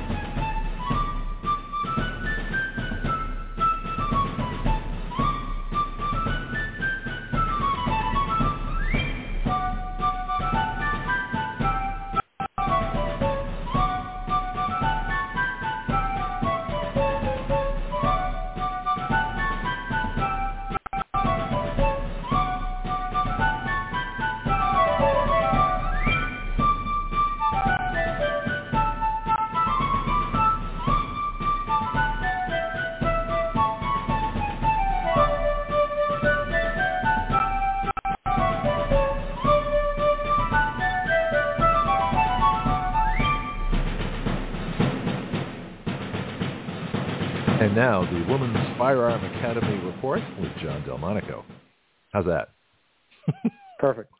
Not exactly how I'm going to do it, but uh, that'll, that'll work for now. So how you been? What's going on? What's Yeah. happening? Good. All good. Thanks. How about you? Uh, busy, like really, really busy. I'm loving every minute of it. Uh, we got the Creek Fest tomorrow too. I forgot to announce that. So uh, the Santa Rosa Creek brand band is having their uh, their festival this weekend. It's all over my Facebook page. It's at the uh, the the uh, Creek Tribal Grounds, and they've got the Cultural Center. They've got uh, a, a replica Creek Village, and of course, I always go for the pan bread and the, the the corn with the secret recipe. You know, and you can get your your Native American name, or I should say American Indian name. Um, so just give you a quick history, the uh, when I was at WBY when I first moved out here to Florida back in 2017, I was looking for the local you know, as I would call it, Native American until I knew better. Now it's American Indian uh, tribe that was in the area because I want to get the folks on the air because I know that uh, American Indians are, are drastically underrepresented uh, on media. And so I found the, the, the Santa Rosa Creek, and I, I didn't I didn't never even heard of the Creek tribe. I've heard of some of the other ones around here, you know, Comanche, Choctaw, Seminole, things like that, but I didn't know about the Creek. Apparently, it's huge. Anyway, so it took about six months or so of uh, talking to the chief, uh, who was a little reluctant. He didn't trust me. Who's this new guy from California who wants to put me on the air, right? And, but it worked. Eventually, six months later, came on the show and then started coming on every month. And then uh, Vice Chief Dan Helms, who is now Chief uh, Dan Helms, um, who's who's uh, whose name is Chotloko Suta, which means uh, a sky horse, um, made me a member of the tribe with the tribal council. And so it's a huge honor. So I, I was trying to get him on this week. We were supposed to be on yesterday, but again, yesterday's show canceled, and he's probably really busy today, you know, doing stuff. So I'll do some uh, Facebook videos um, tomorrow from the from the Creek grounds, you know, first thing before they start going. Anyway, so that's what's happening. So so Creek uh, Creek Fest is happening. That's going to be fun. So do you have uh, what's going on in Montana as far as uh, American Indian folks? Now that we're off off the subject completely. yeah, we have a big tribal population uh, across the state. So, yeah, uh-huh. for sure. Um, they're you know they've got their own reservations, their own rules, their own laws, the whole nine yards there.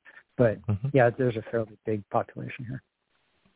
So, as for, which uh, which of the nations is it? Who, who's up there? Is it Lakota Sioux or who's up in the uh, North Dakota? Uh, I know it's the I know it's, oh, it's uh, I know it's the Blackfeet for sure. Blackfeet. And then uh, okay. uh, there's some other ones around, but the big one around here is Blackfeet. Is which? Blackfeet. Blackfeet. Okay, interesting. Yeah, there was uh, wasn't there a group that uh, called Blackfoot, or was that uh, a different? That I don't know. There's a rock band I know because I know I play one of their songs. I forgot who it is.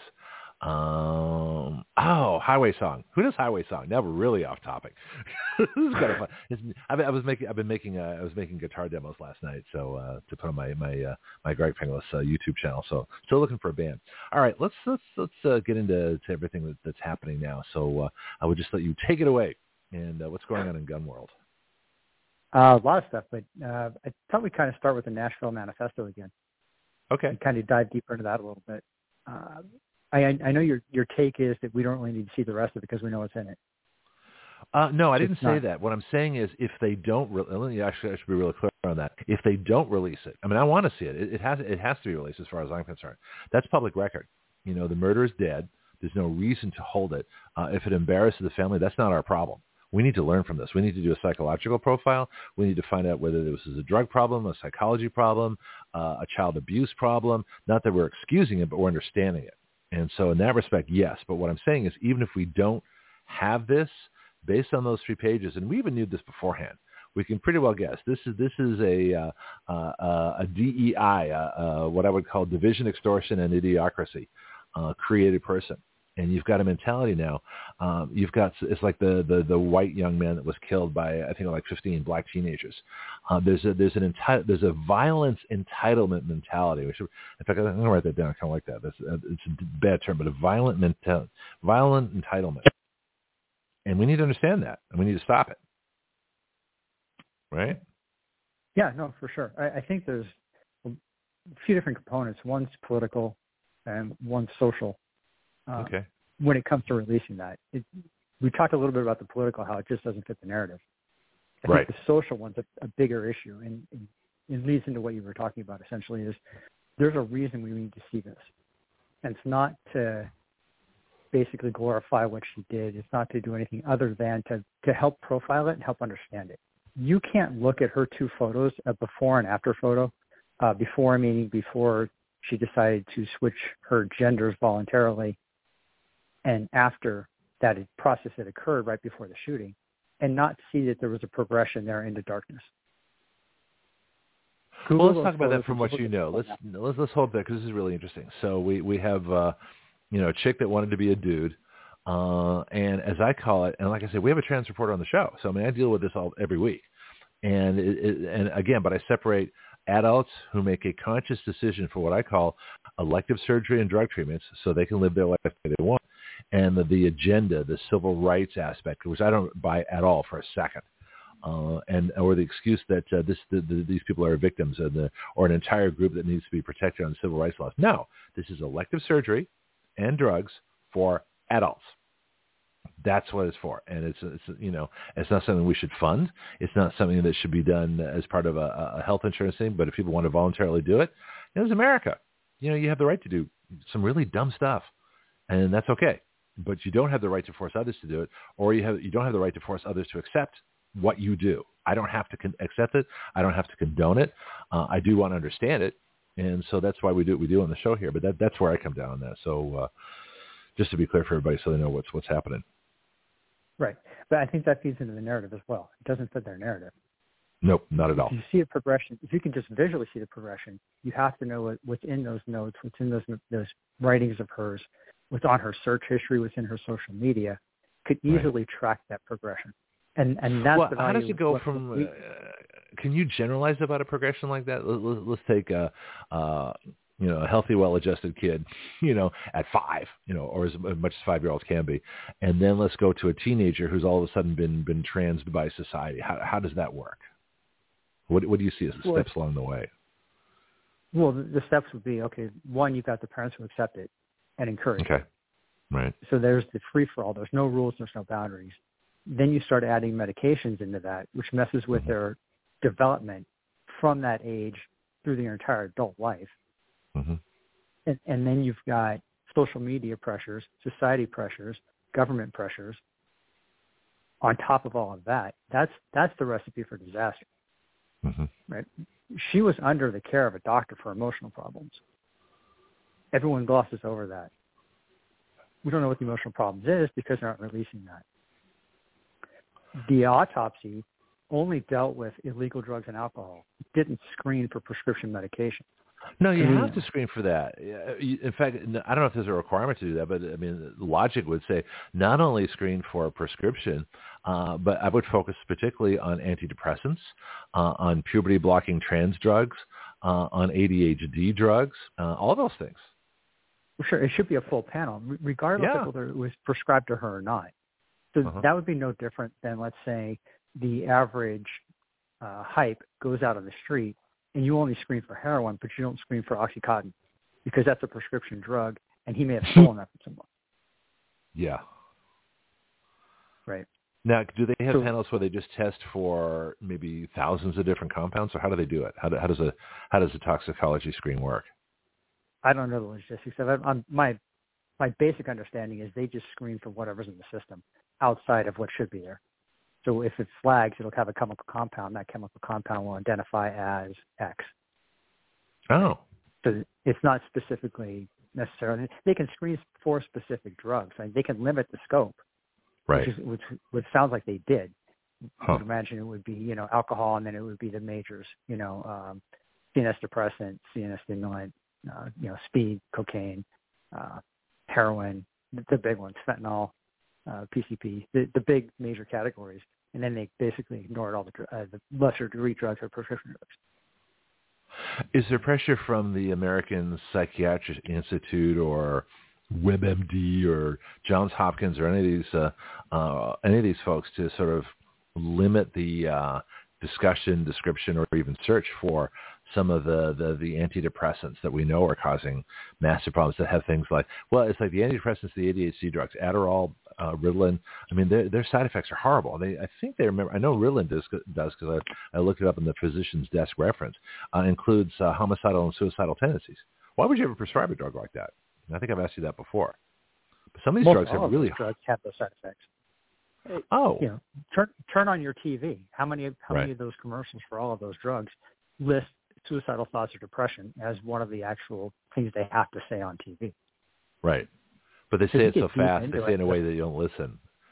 I no, know we have the disclaimers here. Yeah, just yeah, it's crazy. Huh. But to answer your question, yeah, there's absolutely pressure. One, because it's a massive amount of money involved. Right. And two, because they don't even want to acknowledge it. Huh. The, the whole transgender thing is, is a pretty good case study of that. I mean, technically it was it's considered a mental disorder, but they're not trans they're not treating the disorder anymore. They're just encouraging it and then giving them medication to to give them what they want. Hmm. Yeah, this only came up in the last five years or so. So, uh, you know, we used to joke about drag drag queens and transvestites, and I remember the the show Rocky Horror Picture Show was a big joke Sure. back in the, I think it came out like 78, 79. I was I was in you know, I was just going into college when it came out. We we laughed hysterically. Or like in the in the 80s, I joke about this too.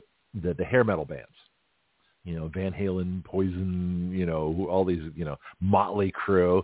You know, we had men dress a Kiss. You know, we had men dressing in, in spandex and makeup. But it wasn't a civil rights group. We just thought it was funny. Yeah, it was a and costume. now, yeah, it was a costume. It was an act. We knew it was an act. Right. that was that was the difference. Right. Now they're now what they're saying is one, it's acceptable. One, two, it's encouraged, and Mm-hmm. three, we're going to facilitate that from five years or two years or three years or however old you want to make that child Mhm. on up, and destroy their entire lives based on it. It's it's a form of child abuse, flat out. Oh, I It absolutely should be agree prosecuted across the board. It should be prosecuted for physicians. It should be prosecuted for psychiatric people. It should be prosecuted across the board. hmm Now you talked to our, our trans reporter um, who went through two years of counseling, who went through I guess several you know more years of, of treatments and things like that. This was a conscious, you know, as far as I can tell, fully informed decision. But that's not who we're talking about here.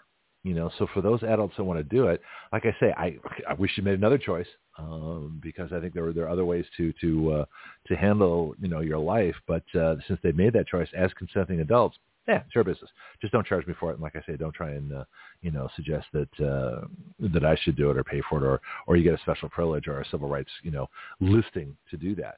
But the kids, in fact, uh, our trans reporter is is absolutely against touching the kids. You know, uh, was it Gay Against Groomers is another group. So you've got a gay group that is absolutely dedicated to stopping uh, groomers from going after kids, whether it's drag queen shows or things like that. So there is within the you know the LGBT community uh, groups that say no, you know this is the, the we are who we are, but we're not going to mess with the kids.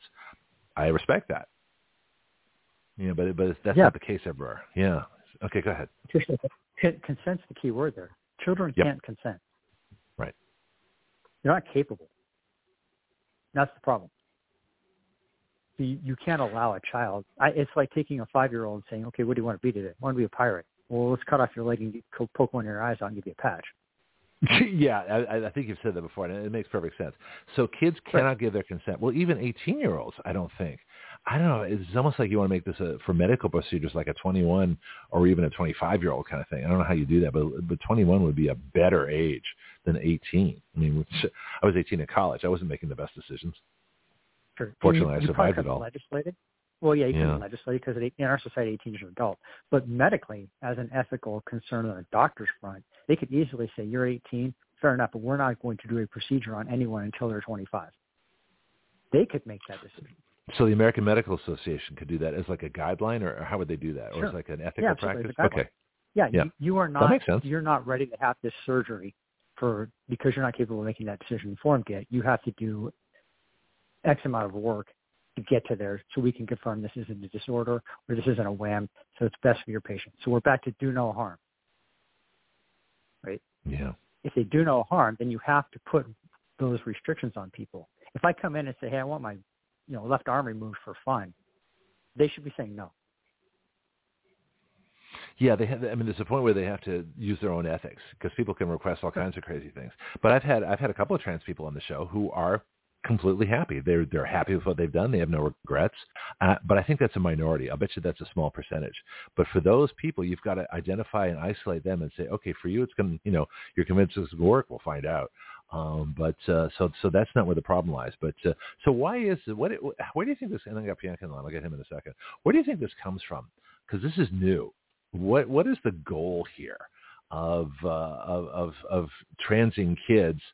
You know, who are perfectly happy, healthy kids, or maybe not, you know, perfectly happy, but they're certainly we're talking healthy, developing kids at whatever age, you know, up through teenagers.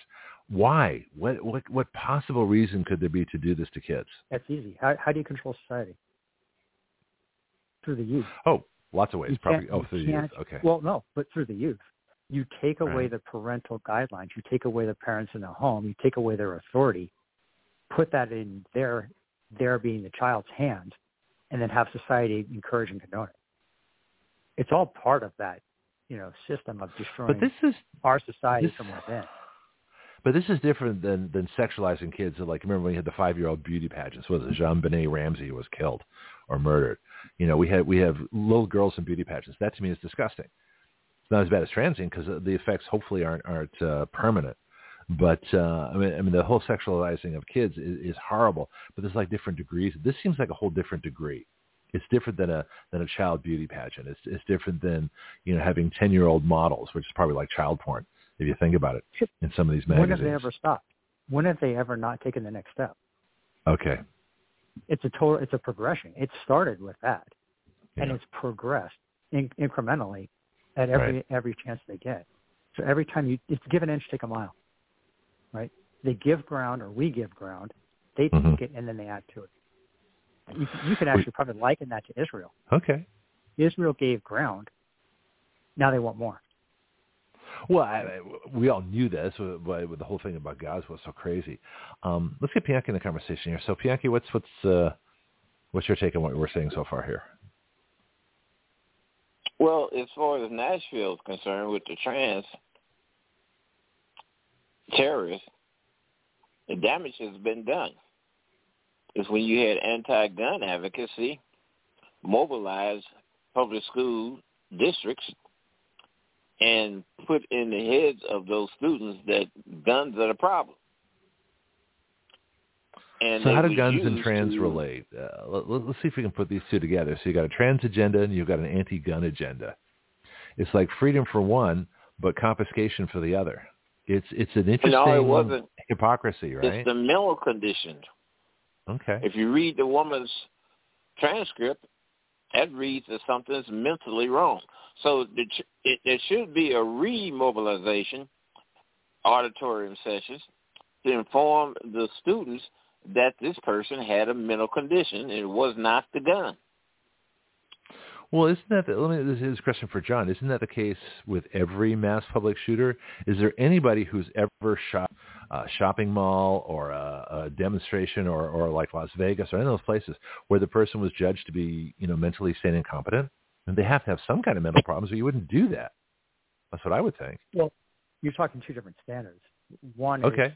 is one is the insanity defense versus reality. I mean, we all know that going into a mall and killing 50 people is insane on its face, Right. but that doesn't make them insane in the eyes in the eyes of the law. oh. There's a difference there. So you Okay. you wouldn't necessarily have an insanity defense. You would just have someone who is either so terrorists are a good example.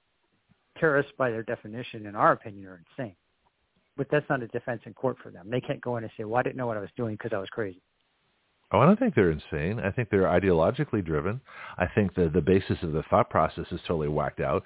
But in the same Well, way, you could say well, that yeah, uh, but a trans murderer is too. by Go ahead. By definition, though, that's that's a mental disorder. That's Okay. a mental condition. If you have a Well, a processing problem with your mental, Being a terrorist? well, is it no, mental well, condition? having Really not. well, you just said it's a processing disorder. And if you have an ideolo- if you're ideolo- ideologically driven to the extreme, then yeah, that can be classified as a mental disorder. Absolutely. Okay. Bianchi? Well, really, it's not because they diagnosed slaves that wanted to run away with a d with a disease called Dysaesthesia Aethiopica. and you can understand why they wanted to run away. So no, it depends. Uh, if you're fighting like the South African Azania was fighting the Boers, hmm and the Boers were perceived as being terrorists because they had invaded their land.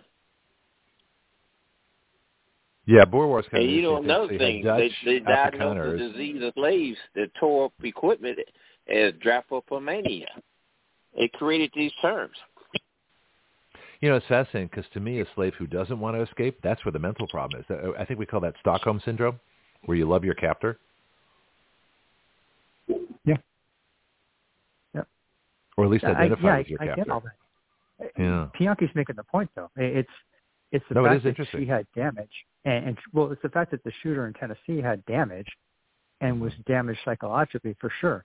But the fact that they're not releasing any of that information is the problem, and we're back Well, to the they're- narrative.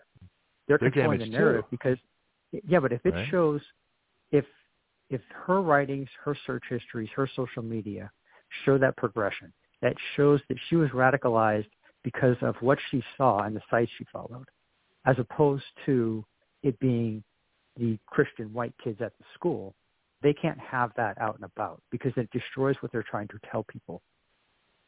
Even though we know that, a- we know exactly that it's going to say that. We know what is. Ah. This is why I say we know where this is going to go, but we need to see the proof to to convince all the people that don't know where it's going to go. We know. They yeah, they can't have the proof out there. Okay. You need to keep people away from information where they can find it for themselves or make a rational decision. But isn't that a mental disorder in itself? This this uh, this idea that they can control the narrative, that they can control the information. Sooner or later, it's going to come out. It's just a question of how and when. Not necessarily. Not necessarily. Oh, No. unless it's I don't, I don't destroyed. Okay, so what happened with JFK? Does that come out fully? Yeah, that's true. Yeah, good point. Right. Let's, let's take Vegas. That was more recent. Has that come out fully? No, none of it. We may never see this. What people fail to see is, or fail to recognize, is how much information they really got. Hmm. By all accounts, even their media accounts up front, they got a treasure trove of documents, maps, detailed maps. They don't. You know, most people don't know that she actually um, did a threat assessment on another location and found that it had too much security. So that's why she. I heard about that. They released, yeah, they didn't release the information on where it was or what it was.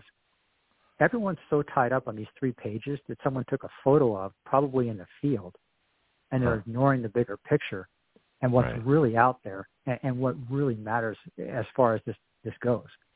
One, the government cover up, and the fact they won't release it, and two, how much information there could actually provide assistance to the general public, even in the sense of profiling someone that they see might have a problem.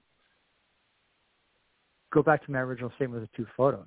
You Mhm. start to see that progression. That person should be on someone's radar. You should be trying to help that person. But if you don't see that and people don't understand it, they can't recognize it. Hmm. Part part of what we do as instructors is we come out and we provide people with information and confidence to act on that information. Confidence is a non-victim quality. Well, if you have the knowledge to recognize something that can happen before it happens and act on it, you're less likely to become a victim. So we'll use Nashville as an example. You see this perfectly healthy, happy young woman who starts to take a dark turn and it Mhm. continues to progress. And you start to see this transition. Well, if you're thinking, well, I'm sure it's okay, I'm sure she's just having problems, it's one thing and you ignore it. It's another thing when you see that person start to take it darker and darker and darker, and then they start posting things on social media, and then they start buying weapons, and then they start researching active shooters and murderers. That's a totally different deal. You can't ignore. it. So, at what point do you If you intervene? You know, like I say, we don't want to uh, uh, destroy the rights of, of law-abiding gun owners by just preemptively taking guns away. But if you see a pattern like this, at what point, you know, do you intervene, and, and what can you do? And I know that's a huge question, but uh, sure, but what are some of the about steps? taking guns away. Right, This I know. I mean, taking guns away. Let's let's This separate that out. so we're okay. So so what can we do? Because we that's that's the excuse. It's like, well, let's take the guns away and everything will be fine.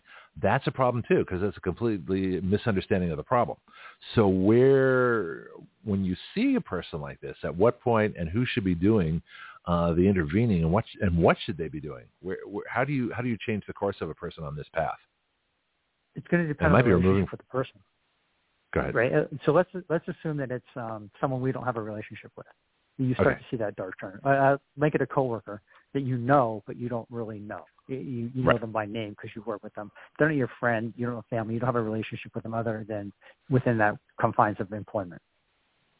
That's the kind of thing where one, you either bring it to a supervisor hmm to start and say, hey, look, I think this person's having problems. Can we get them some help? That doesn't work. Then you make a call to probably local law enforcement and say someone needs to do a welfare check on this person. What's a welfare check? Uh, basically, the police go out and they talk to them and make sure they're okay. Okay. Make sure that you're not going to hurt themselves or hurt someone else. Right? Most of these major departments now have a, um, it's like a, either a MET team or PET team, a mental evaluation team or psychiatric evaluation team, where You said they're pet team. actually I was wondering. this is kind of funny term, but anyway, yeah. right. Um, but you know, those teams they they're actually starting to coordinate with uh, local law enforcement. They have a on call or on staff uh, psychiatric person who's trained in that field, and they'll go out together and talk to that person and make an evaluation. Right?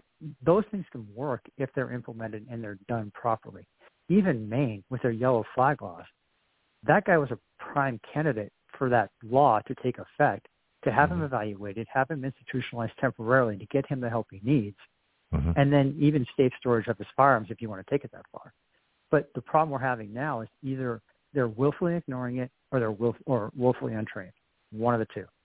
And Or I think it's probably the well, I think it's the former more than the latter, to be honest.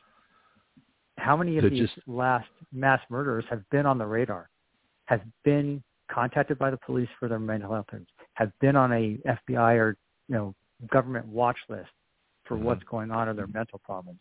Uh, Maine's a good example. That guy was in the Army National Guard, a federal organization.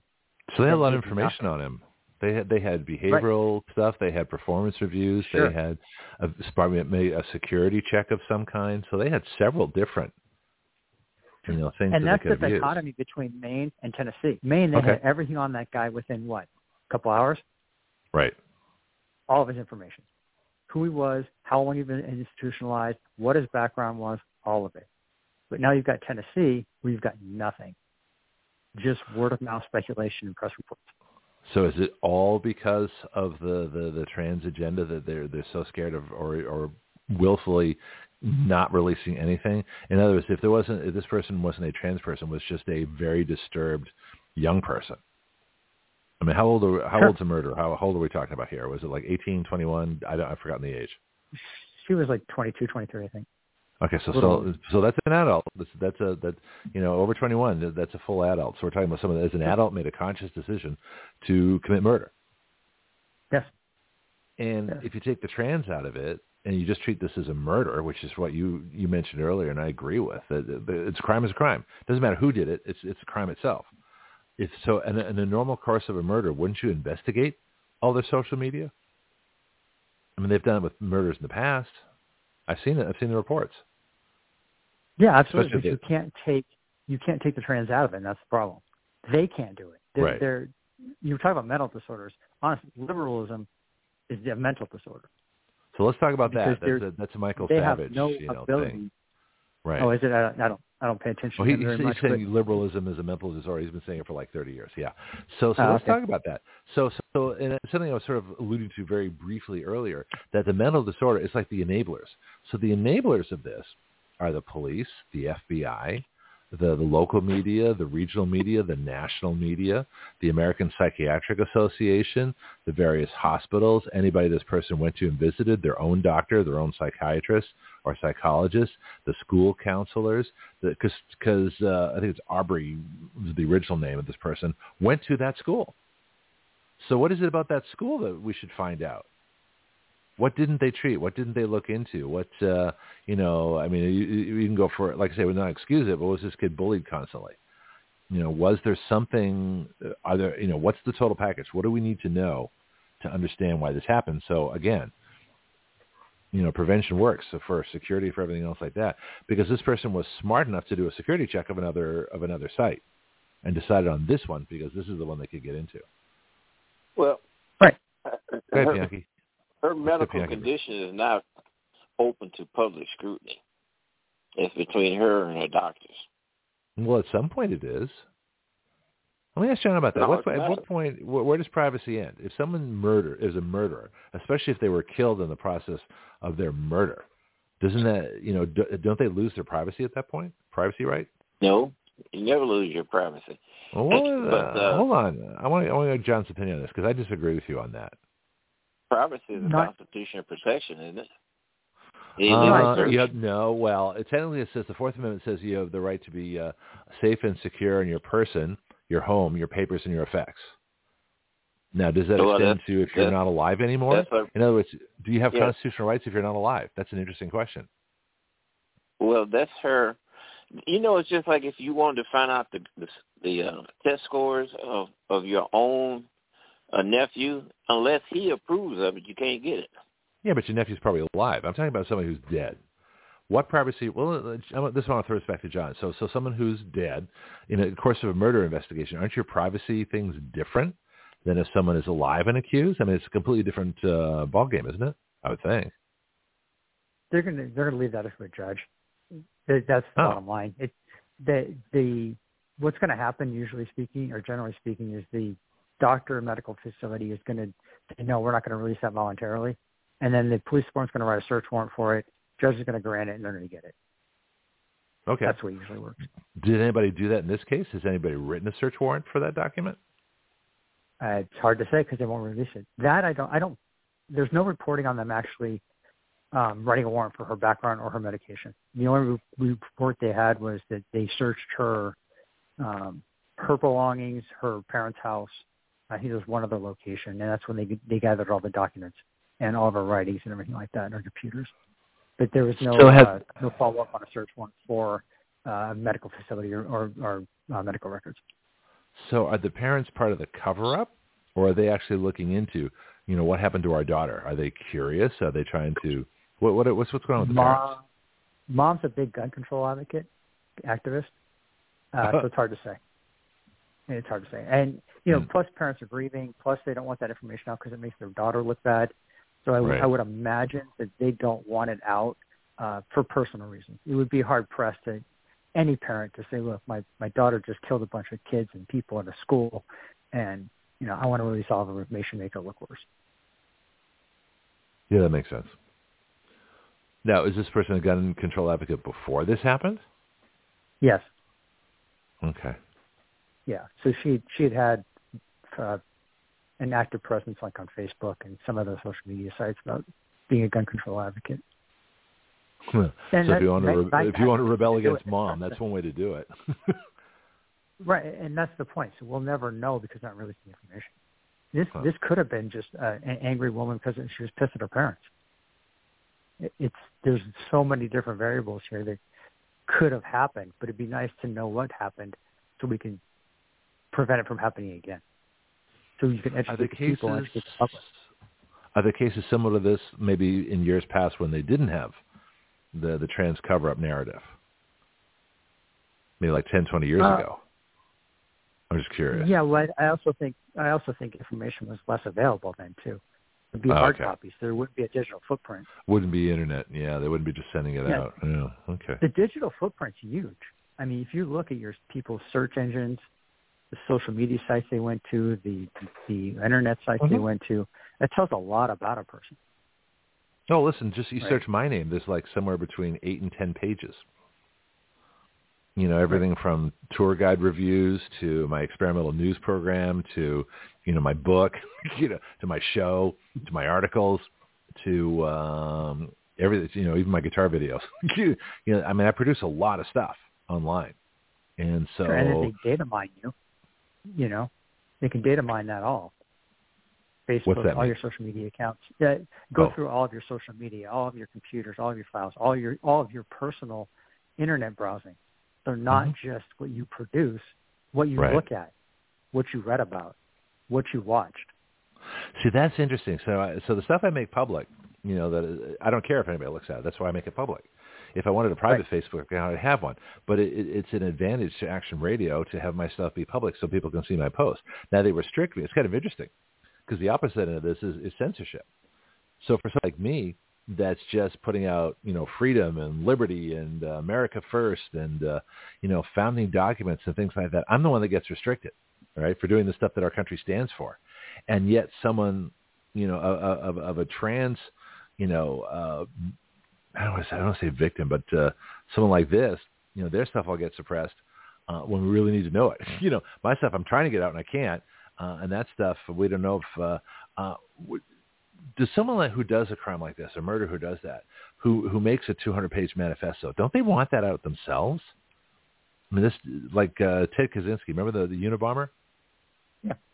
He got his manifesto out. He wanted everybody to know why he was doing it. Sure, but he had to mail it to the newspaper, Okay. right? So that that, that goes back to that. now we are in a digital age where none of Right. that ever goes away, right? The government though now has gotten very very good at scrubbing their accounts nearly instantaneously. So you know, it's interesting. within uh, I- within hours, not even hours, probably within you know, minutes. minutes of them identifying that person, their mm-hmm. social media accounts are gone from public view. You can't access them anymore. You won't. No, that's that's a cooperative thing with uh, you know with big tech and big government. yeah, Is that supposed to be illegal? absolutely. Well, if someone Well, yeah. so, all right. So let's let's say that uh, I, I think remember the name is Audrey Hale comes to mind. So if Audrey's account on Facebook, um, but before it's done, of course, you know what people should do is all get screenshots. So that well, I think this person's a problem. Take screenshots because now now you've got now you've got a record. Unless they steal your computer, you know you can still put those things out there, but you probably only do it once until you're found out. But the point is that there is a way to take somebody's information before it's, it's scrubbed if you think this person's going to be a problem. It's kind of interesting. Um, but wouldn't they generally these people want that information out there? That's why they put it on social media in the first place. Well, what do you think? Yeah. Why do people? Why do they put threats on? You know, they say, you know, someone that hates their school, they'll, they'll, they'll say something. I'm I'm going to, you know, shoot up school X, you know, because I hate them because they hated me. I was bullied. Uh, Two different reasons, probably. It depends on the timing of the post. She Okay. posted that right before she walked and basically went to the school. Okay. So she had the intent. She had murder in her heart. It was a done deal. She was just Mhm. making an announcement. If you post that three weeks out, though, that's that's a cry for help. Okay. That makes sense. That that that to me is okay. Look, I'm planning on doing this. Someone stop me. Right. I don't really want to do this, right? But your screenshots are a good example. Yeah, you screenshot that stuff and then you send it to the cops, right? The Right. cops should be screenshotting it to have a record of it before it disappears. Mhm. You know, but that's that's the difference. So it, it's uh, almost like a suicide attempt, really, when you think about it. You know, the Okay. person that cuts their wrist first and then calls is one thing. The person that reaches out to a friend and says, you know, I'm in a dark spot. I just wanted to say goodbye. You know, you probably won't hear from me tomorrow. That's a cry for help. So what do you think with this case, with uh, the Nashville murder? Oh, I think it was a done deal. The way she Okay. did it and when she posted, the way she when she posted and how she posted right before it happened, Right. it wasn't a cry for help. It was an announcement. Think So of what in if terms of like- if you look at if you look ahead. at these active shooters, Mhm. this is the Olympics for them. Think about it. They're training for an event that is going to make them famous in their eyes, right? Most of these people want to beat the last body count, right? They're they're practicing, they're training, they're prepping. Ninety-nine percent of these didn't happen in a vacuum. It wasn't a spree situation where they woke up that day, had a twitch, Mhm. picked up a gun, and shot everybody Right. there was time, there was planning, there was a lot that went into this. She's a good example. She ti she planned it out. She went to different locations. She did threat assessments on the locations. She knew where the security cameras were. She knew how the surveillance worked. She knew where she was going to go in. She acquired the weapon. She acquired the ammunition. It was all planned out. But that didn't happen overnight. That happened probably over months, if not years, to get to that point that's Hmm. where we're back to the prevention. If we can teach Yep. people what to look for and understand those signs, it helps. But if you give them concrete information of how this happened in the past because you saw this from this person, not Mhm. theory, it's not made up, it's not hypothetical, it's real life, and people tend to listen to that more. Hmm. So what's what's the uh, this, this you mentioned we probably should talk about this more the scrubbing of information. Bianchi, if you want to get back in, feel free. Um, but this this scrubbing information because the one thing I discovered with COVID was that the information available is amazing, but it's the, the, the disinformation is also bad and the ability to remove information. Now, fortunately, I have a chart that I put on every single show. Uh, have you seen the COVID chart that I put on? Where COVID is gone No. by July of 2020? Okay, so look at any Yes, broadcast yes, show. yes, I saw it. I did. All right. That chart is no longer available. You can't look it up. I screenshot it. Fact, I screenshot several of them. And I, kept, I keep that on my computer, and I broadcast that every single day. So there's a perfect example of me sticking it to the government and the CDC saying, look, here's your chart. July of 2020, COVID was, the death rate was near zero. And after that, they started lying because they realized that the COVID death rate, we had herd immunity. You know, COVID started in January, peaked in uh, April 15th, kind of ironic, tax day, uh, and it was basically gone by July. And that is the normal course of, of, uh, of uh, actually it's a little bit longer, but that's a fairly normal, you know, probably lasted longer because it was a, it was a, it was a human created, it was a man-made uh, virus. But it was started in January and it's basically gone by July. That's six months. No vaccine. We, people that survived the best had early treatments uh, most people developed herd immunity who got no treatment at all, and was done. Well, then they started lying. And that's when they started going to cases and then the lockdowns and the mandates and the fear and the fear reduced immune systems. And then we got to uh, all the other things. Then the jab came out and that caused people to die from the jab. And the hospitals were killing people with the ventilators. We know the whole story, right?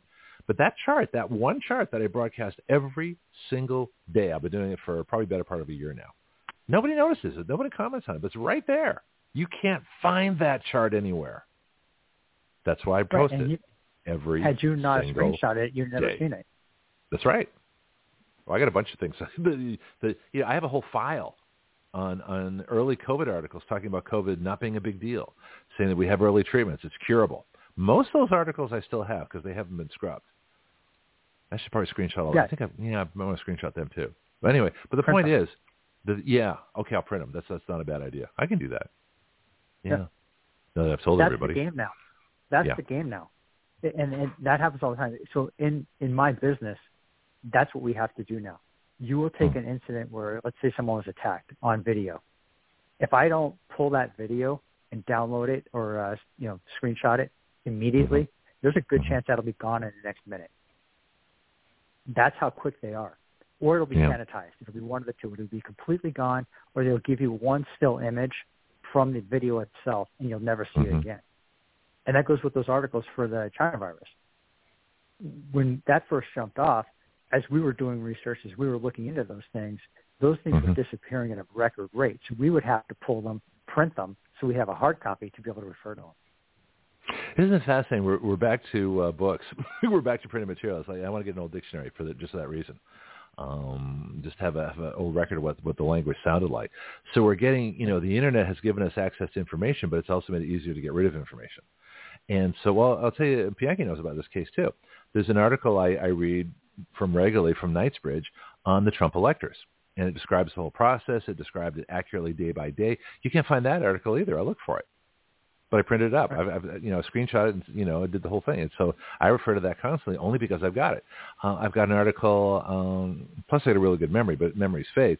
But I have an article that says that both uh, the the Republicans and Democrats were briefed by uh, a ja- by a, a Japanese pharmaceutical official that used to be a former well, he was an American citizen, but uh, worked for government, then worked for big pharma, then worked for Japanese pharma. Uh, came back to Congress in March of 2020 and said, "Look, everybody's getting exposed to COVID." You know, the you vaccines maybe yes, maybe no. It doesn't matter. Everybody's going to get, you know, we're all going to get herd immunity anyway. It's all going to be done with, you know, in a short time. They knew it, and yet they let the mandates go through. So we, that's how we know they're all a bunch of hypocrites. But it's fascinating. The the, the early COVID articles said, look, you know, especially the Didier Raoult ones in Marseille, France. You take the hydroxychloroquine, you know, vitamin D, vitamin C, you know, zinc, the, the Zelenko protocol, you know, which and I'm we had Dr. Zelenko on the show. I still got the recordings. Fortunately, they leave my podcast alone. But um, the the information is amazing. But it's it's really. Did you expect when the inf- when the internet came out that they would be as controlling of it and remove information um, as fast as they, they they put it up? Because that was a shock to me. I was not expecting that. I don't think anybody expected it. Well, when the first internet first came up, I don't think anyone expected it to be what it is. Yeah. It, it's it's exploded to beyond anyone's imagination at the time.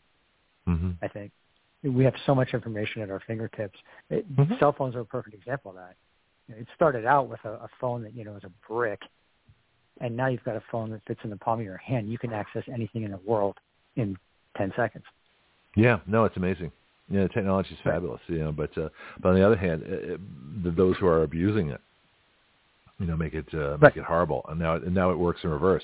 It spies on you instead of you getting information. It actually gives the information on you. So I don't put a lot on my phone. I just don't. But uh, like I say, I don't mind ten pages on me because most of that's the stuff I want out there anyway. So I don't have a problem with it. No, I, I agree. And it- but and that's Yeah. so if you look at um, so the, the Tennessee Manifesto is a good example. So they're using the premise of, well, this is an ongoing investigation, right? Well, Which we all know. Is, we all know that, but that's what they're using. But Right. that's where that spider web takes effect. So you you put her in the center, and let's use Facebook as an example. Mhm. So she's on Facebook and she's got a hundred friends. Now you've got a hundred leads. Each one of those friends has a hundred friends. Now you've got a thousand or you know, ten thousand. Mhm.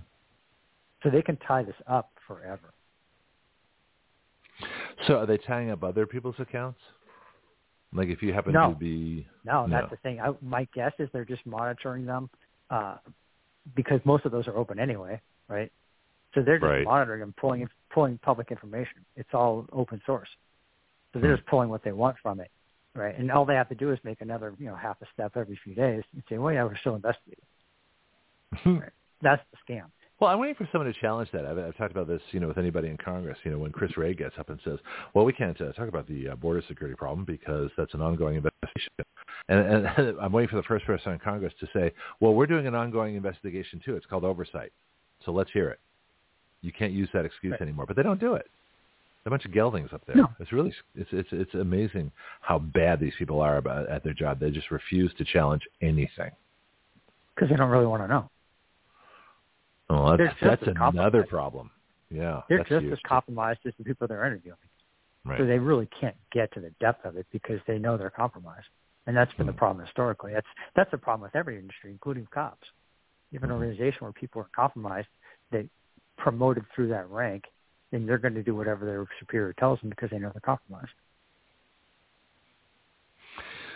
Yeah, that's why I don't work for a, a radio station. I mean, I noticed that as as much as I had you know, a fabulous boss when I started, um, I knew that um, you know, well, I, I was with WBY and it was bought out by another uh, competitor in the Pensacola area here, and as soon as I had you know another boss that uh, I didn't want and started ordering me around, it's like you know I can't work for for people like this.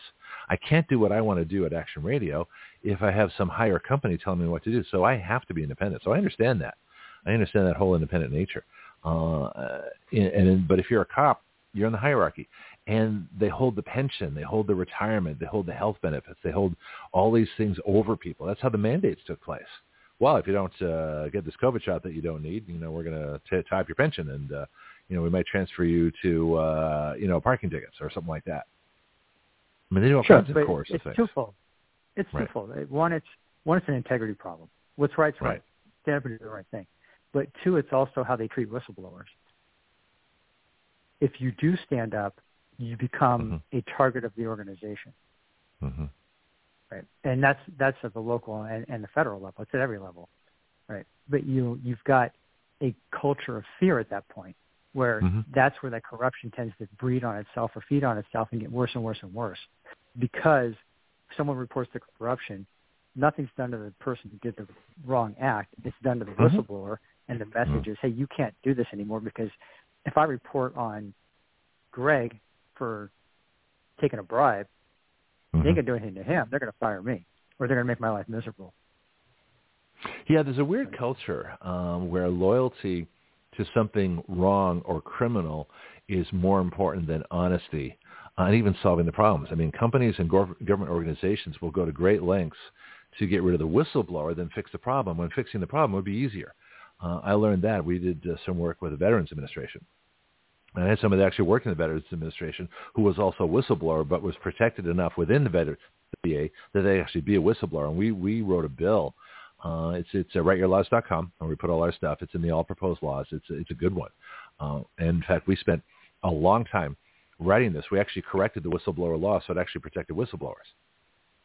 And of course, it's never gone anywhere in Congress, even though it's, at the, it's been at the VA committee, it's been at oversight, it's been at uh, different different places where you would expect these people act on it.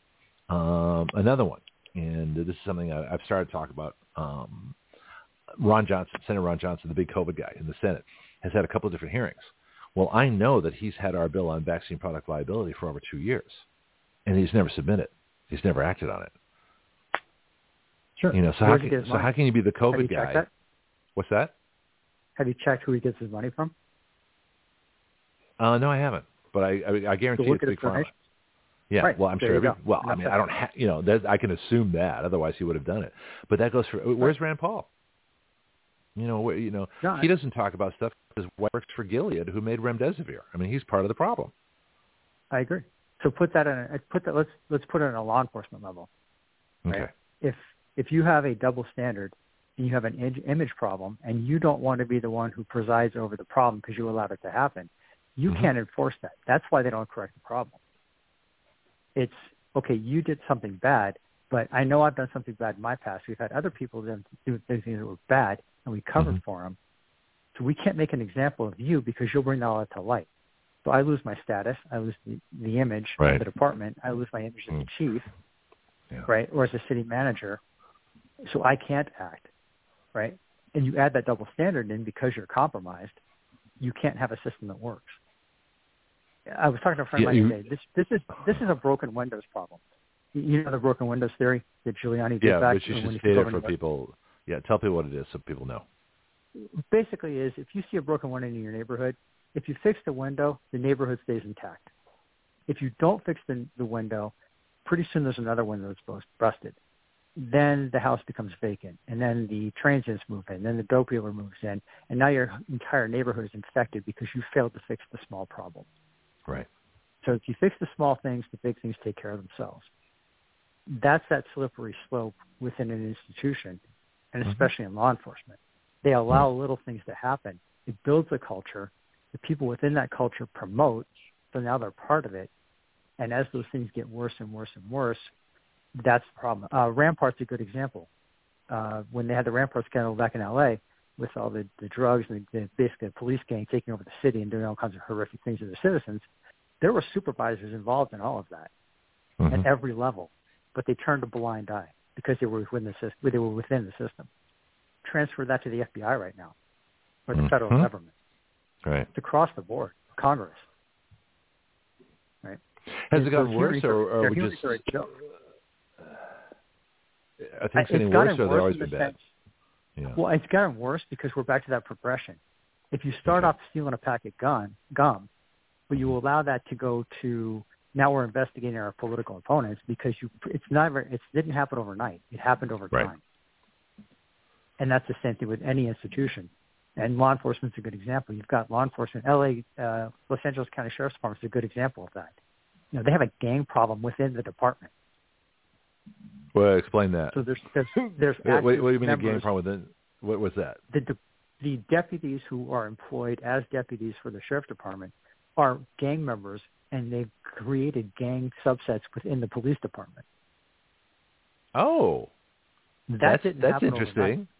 No, no, Right. but uh, now I'm curious. So how how would that work? So these are people that is almost double agents, right? So they they they have a, a gang loyalty and they have a police loyalty. Well, so called for each one. How, how does somebody do that? And and what what is the effect on the police department or the gang? Some of it's matter? not even some of it's not even an outside gang. It's a gang they created within the department. So Oh. it's a group of guys that say we're going to take the streets. We're going to do whatever's necessary. Uh, they call it it's a form of good cause corruption, which means you know the ends Good. justify the means. Wait a minute, good cause corruption? Yeah, explain Yeah. that. So the ends justify the means.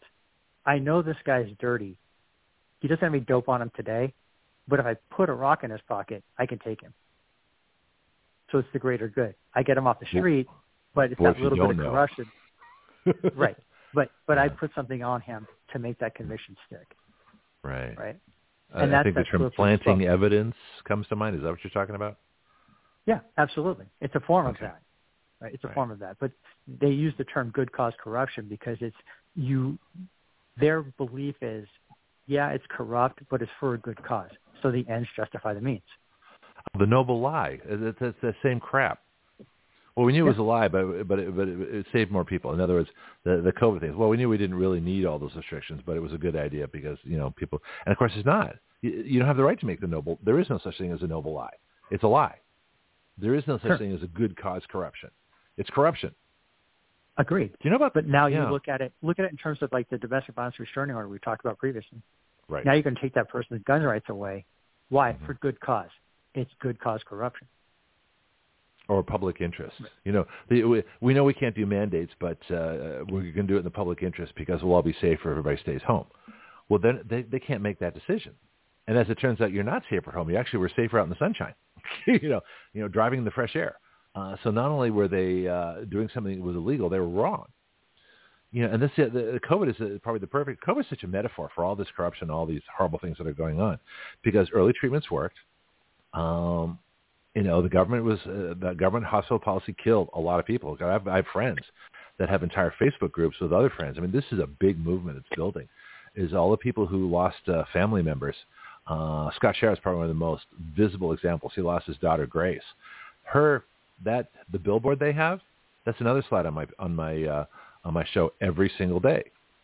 You know, and she's she's the metaphor for uh, not the metaphor, but she's the, the example of a, of a kid who was uh, Down syndrome. And there's another one. Uh, my friend Rebecca had, had lost her daughter, so they they killed the Down syndrome kids because they could, and they made right. money off each one. And sure. yet they're saying, well, we, we, this is just in the public interest. Yet, you know, we, we can't let this misinformation out there that early treatments, you know, because they don't work. Well, of course they do work. They did work. They were lying. And so this gets very right. twisted. It's very Orwellian. Yeah, go ahead. No, I agree. And, and I think if, if nothing else, the China virus did one thing, which was clarify the situation for a lot of people. Yeah. They understand now, one, who's on the right side, who's on the wrong side, and what's mm-hmm. really happening in our world. It yeah. forced people to slow down, stop a second, and take a real hard look at what's going on. See, but I, we already knew that. I mean, maybe because I, I, I've always been suspect. I've always been investigating this stuff ever since I was a kid. You know, like I say, I grew up in a family where I couldn't trust my parents, and so being being suspicious of adults in general at a very early age, like five, you know, I grew up not assuming that the government acted in my interest because the government was just like a big parent to me. You know, uh, and and all these different the, the, the teachers, same thing. I, I didn't trust them either, except the ones I, I finally figured I could. But they, they had to be proved that they could tr- they could be trustworthy before I would. So I grew up incredibly skeptical, but that's just I was unique in, in that, and I think any kid that grows up in that kind of an environment is going to be naturally skeptical. So when it comes to being skeptical of the government, that's that is our natural. So whereas people are naturally trusting of the government, I'm naturally skeptical, and that's part of why I do this show. You know, but we, yeah, uh, yeah, you're the exception of the rule, and that's the thing. Apparently. Most people aren't. Most yeah, people are. Most people are sheep. I mean, let's be honest they're going to follow whatever's easiest and whatever leads them to the most desirable outcome for them at the time. Yeah, and we skeptical people, we can't see that. We don't understand that at all. You know, I uh, when when let me give you the sequence of events. I don't know if you've ever heard it. I'll send you the show. Um, you should listen to the second hour of our show, March second, twenty twenty, where we talked about this being a flu bug. Where we talked about it being curable. Where we talked about COVID is, is probably a bioweapon. This is March second of 2020. This is before all this stuff became public. We already knew. We had figured out about three hours. You know, I had uh, Bill Gertz, uh, my my dear friend, Dr. Peter Pry. I've told this story a bunch of times. Dr. Peter Pry, national security expert. He did our national security report maybe four years. Died of a COVID shot. Six months after he got it, his cancer came back and he was gone. A year ago, August. Deeply regret uh, that. And I told him, I said, Peter, don't get this shot. Please don't get this shot. Oh, I have to. I got to travel. I got to. No, Peter, don't do it. He was gone. Still got all the shows, by the way. Anyway, he brought on Bill Gertz and he brought us amazing guests. Tom McInerney, you know the general that, that, that proved the election fraud right after the election of 2020? He was on the show. That was Peter Pry. Mm-hmm. Peter got us um, Bill Gertz, who was the Washington correspondent, uh, foreign the national security correspondent, Washington Times. Huge guest. So Bill Gertz is on February 25th. He actually had a cold. We, I think he had COVID then. So so he's on February 25th. February 26th, I started thinking about this. I go, wait a minute. So so I put a, so I, I put three words into a search engine. What kills viruses. That was it. Because nobody was talking about killing. Everybody was talking vaccines because Dr. Fascist had already started his stuff, right? And this is why he's ridiculed all the time. So Dr. Fascist, a genocidal, psychopathic, avaricious, narcissistic, uh, pathologically lying vaccine drug pusher. That's his title. And I use that for a reason because it's effective. But he was talking vaccines. And why do we need a vaccine? So I looked up what killed viruses, and I got uh, and I started doing shows on what kills viruses. Well, a couple of days, the next day, February 27th, we I wrote a bill saying that Congress could only spend half their money on vaccines. The other half had to be spent on early treatments. Never went anywhere. Gaetz had it. My own Congress, Matt Gaetz, never even called me back on it. But that was that would that would have solved the problem, right? The next one, March 2nd, we broadcast a show where we talk about all the things I just told you. I'll send you the show. That and of course, guess what happened March 3rd? Censorship like you wouldn't believe. You know, we used to get thousands. We used to do views back in those days. And we give, and I, I had the, uh, and I had a Facebook page, you know, the action, you know, action radio with Greg Penglis. We had our own Facebook page just for the show.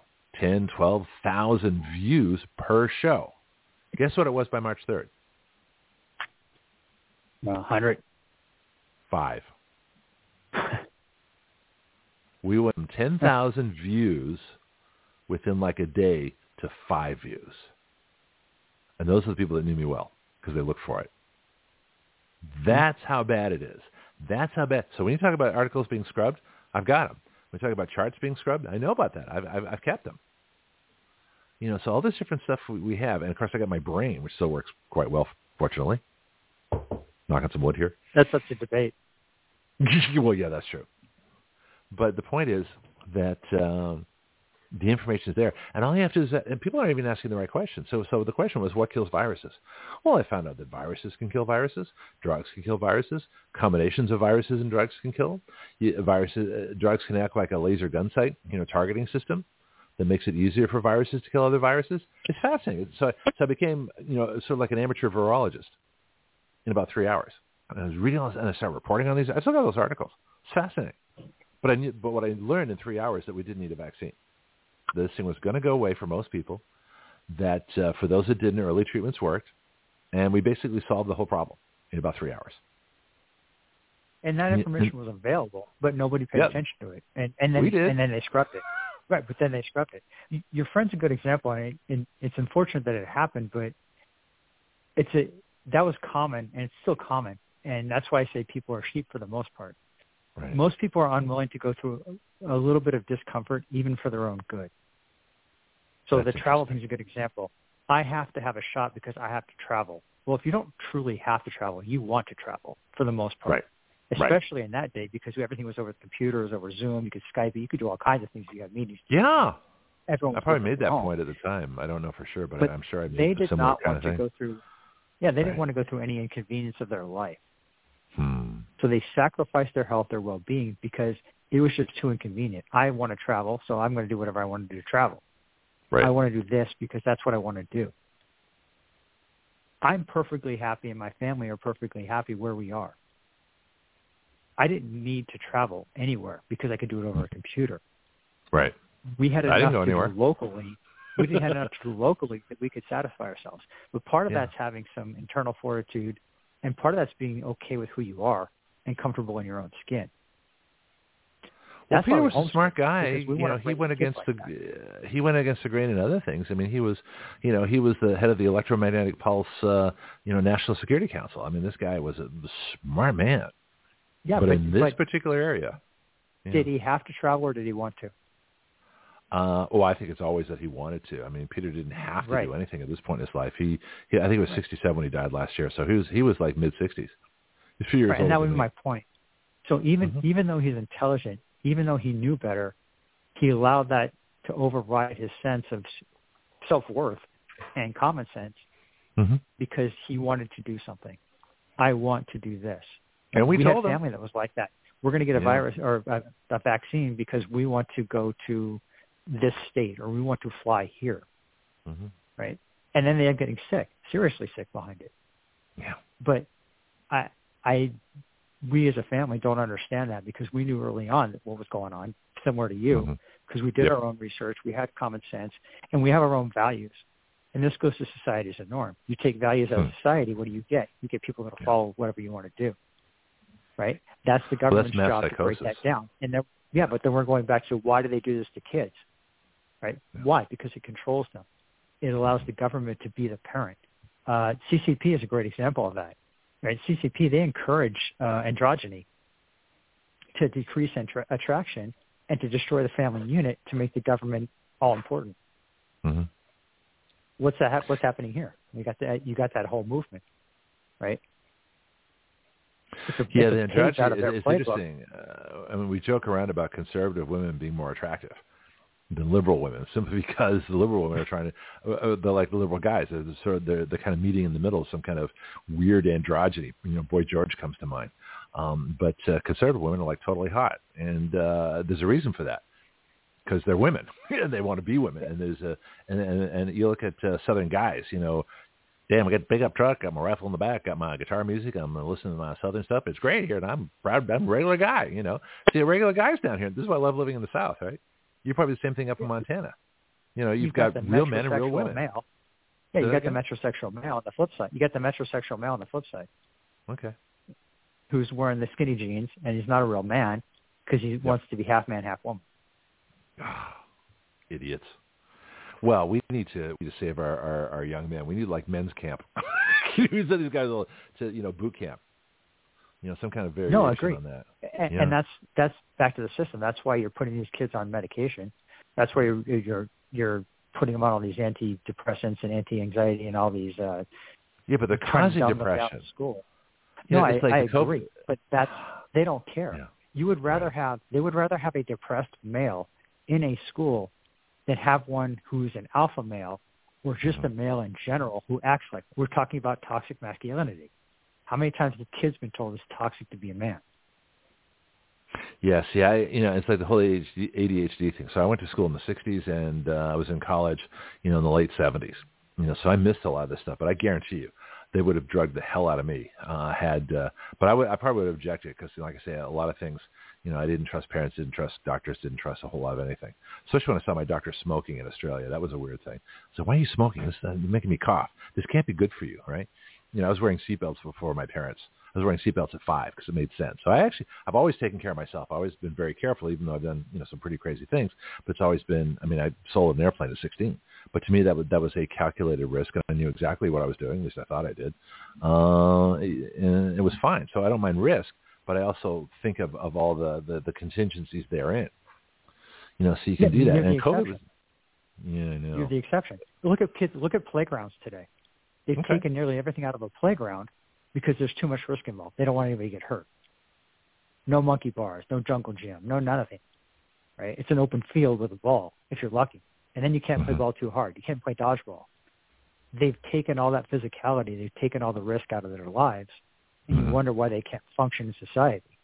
I They look risk for risk. because they can't. They can't deal with any risk.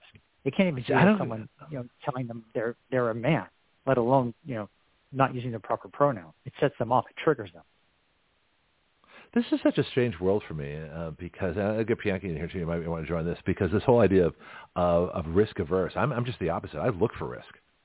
Now I don't do stupid things. I don't do crazy things, but I'll you know I'll take you know really long bike rides. You know, uh, just for fun, just to see where I end up. Uh, I purposely get lost just to see where where I'll go. Uh, like I say, I was flying around New England by myself at 16 my folks wouldn't let me drive, so I had to bike ride to the airport and then I'd hop in an airplane and go fly, you know, interstate. I had a weird existence growing up.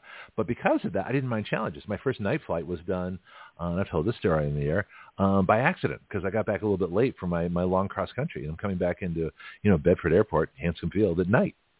What, you know, uh, I was, if I did it voluntarily, it would have been breaking the rules. But because it happened by accident, I was flying home. and I was coming back to my home airport. It's like, okay, it's nighttime. Now what? I didn't know I was supposed to fly at night. It just happened to be getting dark, so I, I handled the situation. But I mean, but that's what you do. And I, I think that flight instruction is such a great way, or fly, flying smart airplanes. You want to build your confidence about everything? Go fly by yourself. You're it. it's you and God. You have to handle it, and uh, it's, it's almost like we people avoid any situation where they have to take responsibility, or they have a challenge, or the risk might not go exactly as planned. You know, around here boating is big. I mean, how many people get caught, you know, running out of gas in the middle of, uh, you know, the Gulf of Mexico? What are they going to do? Well, you got to get resourceful. Think of something. You know, string your shirts together, and make a signal flag. You know, I mean, that's what I'd be doing. Your your flight instruction is the same thing as working a one man car as a cop at night. You're. Okay, You're your own backup until you get there. right. If something happens, you're the first responder because that's your job, and you're it until you can get backup if there's backup available. So men used to think. My Right. job or my wife's job as a parent isn't to give our kids all the answers and expect them to know them. Mhm. It's to teach our kids how to think and find the answers and think through the problem and explore those options and open up their field of vision. That's Mhm. what we're missing in school. That's what we're missing in society they're not teaching anyone to think. They're teaching to put a phone in your hand and say, "Oh, you know, Google, what's the answer to this question?" or "How do I do this?" instead of figuring it out. And that's a generational problem. Back in our day, we didn't have a computer. If we Right. needed instruction, we had to go to the library, if we were lucky, to have a library that had the book we needed, right? Or we had to ask someone to show us how to do it, who was, you know, generally speaking, an instructor who had that experience, who would teach you. It wasn't at the tip of your finger, uh, at your fingertips, and it wasn't you have to have all the answers. Just regurgitate them. That's No, how I you get agree. men back. That's how you get men back. Well, I think school is geared much more for women now, anyway, from what I've heard. Uh, it's like the colleges have more women. Uh, the education system's very passive, very non-competitive. Uh, it suits girl students better. You know, I, I don't know what's happened to the guys. Uh, I uh, I've worked some jobs, you know, where I've had uh, part time, you know, keep the show going, uh, where I interact with a lot of younger folks, and it's fascinating to see the attitudes. But uh, the guys are generally more sluggish. They're not as intelligent. They're not as quick-witted. They're not as, you know, they don't have the same personality. They're just they're people, but the, there's fewer of them that are, are that have any initiative. It's really scary. Right. This country was built by, um, like it or not, built by men. It was built by men. Let's let's be blunt. and that's the way it is. But the reason it was is because that's what they did. That's because they were Yeah. men. They were problem Mhm. solvers, and they were workers, and they weren't afraid to get their hands dirty. Now you have an and you can't be afraid to make a generation that's not- mistake. You, know, you can't be afraid to make a mistake, and you can't be afraid to be wrong. You can't be afraid to to quote fail. You know, if that had been Action Radio, never would have got off the ground if my first, you know, 359, you know, applications. Uh, if I'd said, you know what, I'm just going to stop applying. But it's somewhere up around 400 that I found the station that hired me. What if I'd stopped at 399 and just not done that 400th one? There'd be no Action Radio. Right. Yeah, so I think that historically, that's every inventor, right? Pretty much. Yeah. That's every that's everything we've ever had in society. The the first Yeah. person who invented the wheel didn't invent the wheel on a one-off. No. You know, No. Do you remember the guy that used to play cops all the time? Uh, it was on uh, NYPD Blue. Uh, Sipowicz. Who was the guy that played Sipowicz? uh, Franz, right? Franz. That's his last name. Yeah. Franz. Yeah, him.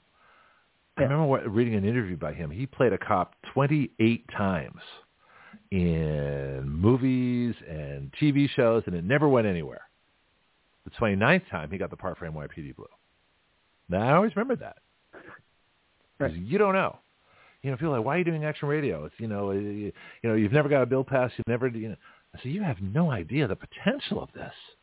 I'm looking ahead 10, 10 20 years from now when we've got multi-million listeners, when we're teaching the world how to how to affect the laws in their own country, where we even you know in the Sharia law situation we're able to you know I don't know how that's going to work, but I got to learn the parliamentary systems. I've got to learn the monarchies. I've got to learn how to how to uh, we've got listeners in Vietnam and Cuba. Uh, and and Russia and China, we've got uh, you know we've got the well Russia's not communist per se. We've got, we've got communist listeners. We've got Venezuela how can, how can we help these people, you know, g- get their freedom back? I mean, this is this is where I'm looking. I'm looking at a yearly convention. We're doing our first one January 7th, right, at the Imogene Theater. Holds about 300 people. But what if we're in the Bay Center that holds, you know, 3,000 people? What if I have to go to Orlando, you know, for some massive 30,000 person convention center? We don't know. Nobody knows. But to me, that's fun. So, so the difference is I don't know the future. But so many people are like, well, if you haven't been able to do it so far, you know, why are you doing it? As opposed to, I have no idea where this is going to go, but I'm going to keep doing it because I'm curious. And there's such a different attitude. Yeah, it, it's okay to fail. It's not okay to quit. Yeah, agreed. And the, that's that risk aversion, though. You don't have that, whereas most people do. Where does that They're come looking for, well, I, I don't, I don't know where it comes from, but most people look for a reason why it's going to fail or not work. They look for a reason why it will, or how you can make it work. That's probably Yeah, the difference see- in our generations too. So we'll look at look at Yeah. historically the guys that were building skyscrapers back in the day. from? hmm Right. They were looking for a reason why they could do that. They weren't looking for a reason why they couldn't. Now yeah, Columbus go and say, didn't hey, set out. Yeah, Columbus didn't Right, sail the ocean, about- not expecting to land. he expected to find Right. land. So yeah. Sure. What do you think? Uh, you know, when you ask somebody, "Hey, what do you think about doing a podcast on video and expanding our show out?" and that person Mm-hmm. says, well, you know, it's going to be really a lot of work, and you know, it's oversaturated anyway, and there's too many people on video, and then you got to buy all the equipment. It's probably not worth it. I'd As ask somebody else. opposed to, hey, the- the first thing I do is ask somebody else. So, nah, that that's not Sure. an acceptable answer. this is not acceptable. Right, but Yeah, I want to know how. I don't want to know if. Yeah, yeah. That's the person looking for a reason to fail, not Okay. a person looking for a reason why you can make it work. We have a society now of people generationally, probably more than two generations, that are always looking for a reason why they can't do it or they can't do it instead of a reason why they can make it happen. Yeah, it's almost like they need approval, and if it's not online, if someone hasn't uh, put it online, they can't they can't add to it. They're not, they're not Well, adding to the story. They're not they're not contributing. Or they want they're someone to do it for them. Oh, that's true. They want yeah. someone to do it for them. They want someone to Huh. set it up so they can just Huh. sit down and do it. Right? Which goes to your theory or your your premise of, you know, all these men don't have any motivation. Mhm. Right? Why? Because they're expecting you to do the job for them, and they're expecting to sit, sit there and either have it handed to them, or very little on the finished product. Mm-hmm. No, that makes sense. Big difference. It makes perfect sense. Big difference. Yeah, right? yeah. how much see, uh, how much effort do you put into show prep? I work 16 hours a day, six, seven days a week. Right. well, except I have one day I have a part-time job, but six days a week I'm working 16 hours a day. Sure. And that's the point. So look at But any successful entrepreneur. Yeah, but Yeah, look at it's not work to me. Look at look at all these people that Yeah. have built these empires that basically sacrificed and put the time in and made it happen regardless of what everybody else thought. hmm Yeah, no, That's I, why I, there's I hope to be in that number. I mean, I, I plan to be in that number. I plan, you know, I, I can see maybe 20 years from now watching a special on me, you know, and and- or or like a movie. You know, who's going to play me 20 years from now? It's going to be funny. I don't know, but I, I plan to be that because I'm at that point now. I'm, I'm I'm the before section, so this is before whatever the breakthrough is that comes to us. And so, uh, you know, so do you remember the days before you were successful? Hell yeah, there were plenty of them. That's okay. Right. Hmm. Yeah, that's that, that's the way that's the way it is right now. But that goes That's across the board for every industry. It goes across the board for society. It goes across Mhm. countries now, and that's that globalist mentality. Yeah. And that's where we're we're digging a deeper hole every year. This has been fascinating. Uh, I'm really glad that you've joined the show because you are a wealth of knowledge in so many different areas. Um, what I want to do, we got Bianca in the line still. I want to take a break for a couple minutes and then have like a free for all in the news. We got there's a bunch of different things that happened this week uh, that maybe we can go over. Unless you had something, do you have other topics that you wanted to cover, or is it, or did we pretty much cover what you wanted to cover? No, I'm, I'm good. We can cover what you like. All right, let's do that. So it's now nine twenty, nine twenty-six here. So I'm going to take a little break. I'm come. Actually, actually, I wrote down here Serpico. Maybe we'll talk about that whole thing. That might be a whole interesting thing unto itself, talking about a whistleblower. But let me take a break right now. We can do that. We can do news. We can do anything. We can have uh, Xi Jinping and you know uh, Brandon taking instructions. Get all the other things, all the other things that happen. Quite would be uh, should be very interesting. All right, we'll be right back. Here is your Action Radio contact and website information. The call-in line is 215-383-3832. Our show site is blogtalkradio.com slash citizen action. Same link, live and podcast. Please share all our shows. We have live chat at the bottom of the broadcast page available worldwide. Sign in to your free account and type away. We have an internet Skype line where you can call the show worldwide also. Please see the broadcast page for our Skype name. Call in during the show to get approved. Our bill writing site is writeyourlaws.com. W-R-I-T-E-Y-O-U-R-L-A-W-S. Writeyourlaws.com. This is where anyone can write a bill and start the process of it becoming law. My paid and free subscription column is at gregpenglis.substack.com. Please consider a paid subscription of $5 per month or greater. For contributions to Action Radio, please go to givesendgo.com slash actionradio. We have over 20 Action Radio Facebook groups. Use the Facebook search window by putting in Action Radio to find our groups. My public email is greg at writeyourlaws.com. Please contact me about advertising on Action Radio and helping our mission of freedom. Thank you for listening.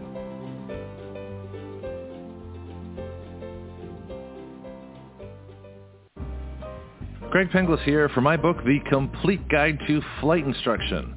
Everyone at some point in their life wants to learn how to fly. Few try. Even fewer go on to get a license. I believe a major reason for that is how we teach people how to fly. My book is designed to help you navigate the flight training system, but it's so much more than that. It really describes an entirely new way to teach flying. So if you've never tried a lesson or got discouraged in your training and quit for any reason, this book can help you. Don't be a rope pilot who just follows procedures. Be a thinking pilot who makes great decisions, who understands all the reasons why we do what we do. You can incorporate these principles into your own flight training at any time. The Complete Guide to Flight Instruction is featured on the Action Radio with Greg Penglis Facebook page and is available from Amazon.com.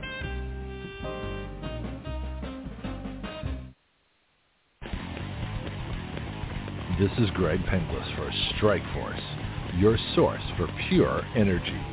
Strike Force is a concentrated energy drink that turns a half liter of your favorite beverage into an energy drink. You make your energy drink yourself. Action Radio is an affiliate of Strikeforce, so our listeners get a 20% discount. All you do is add our code WYL to the discount code window at checkout. WYL comes from our website, Write Your Laws. So you can get your energy drink, a 20% discount, and help Action Radio change the relationship of we the people to our government. Not bad. Strikeforce is at strikeforceenergy.com. That's strikeforceenergy.com. Start your engines.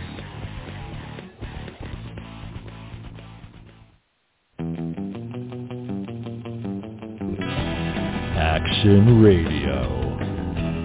Part of the ADHD Radio Network. The ultimate free speech zone.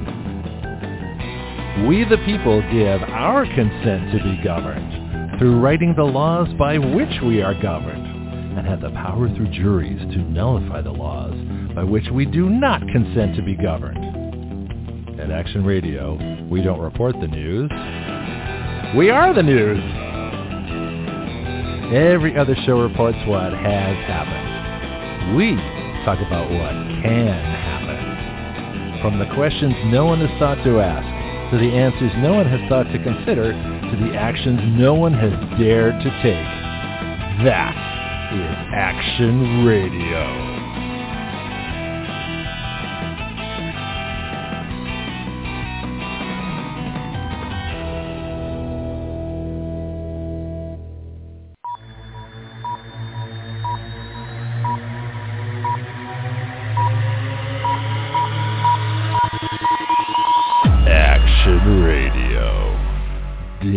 Dangerously cool.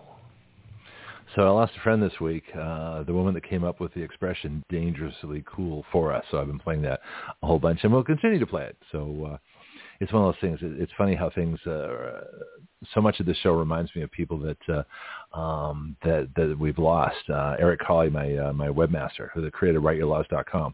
By the way, the site still isn't finished. So if someone wants to help me out, we we still have a lot of work to do, but, um, hospital ventilator took his life. Uh, Dr. Peter Pry, uh, killed by a COVID shot. Uh, now, I just my friend I just lost was uh, not a public figure, so I'm not mentioning names, um, but uh, natural cause. It wasn't it wasn't a COVID thing. Um, but uh, it's just it, it's kind of crazy how this all works out. But yeah, the, the people that have added to this show in so many ways, uh, it's fascinating that uh, we come together here.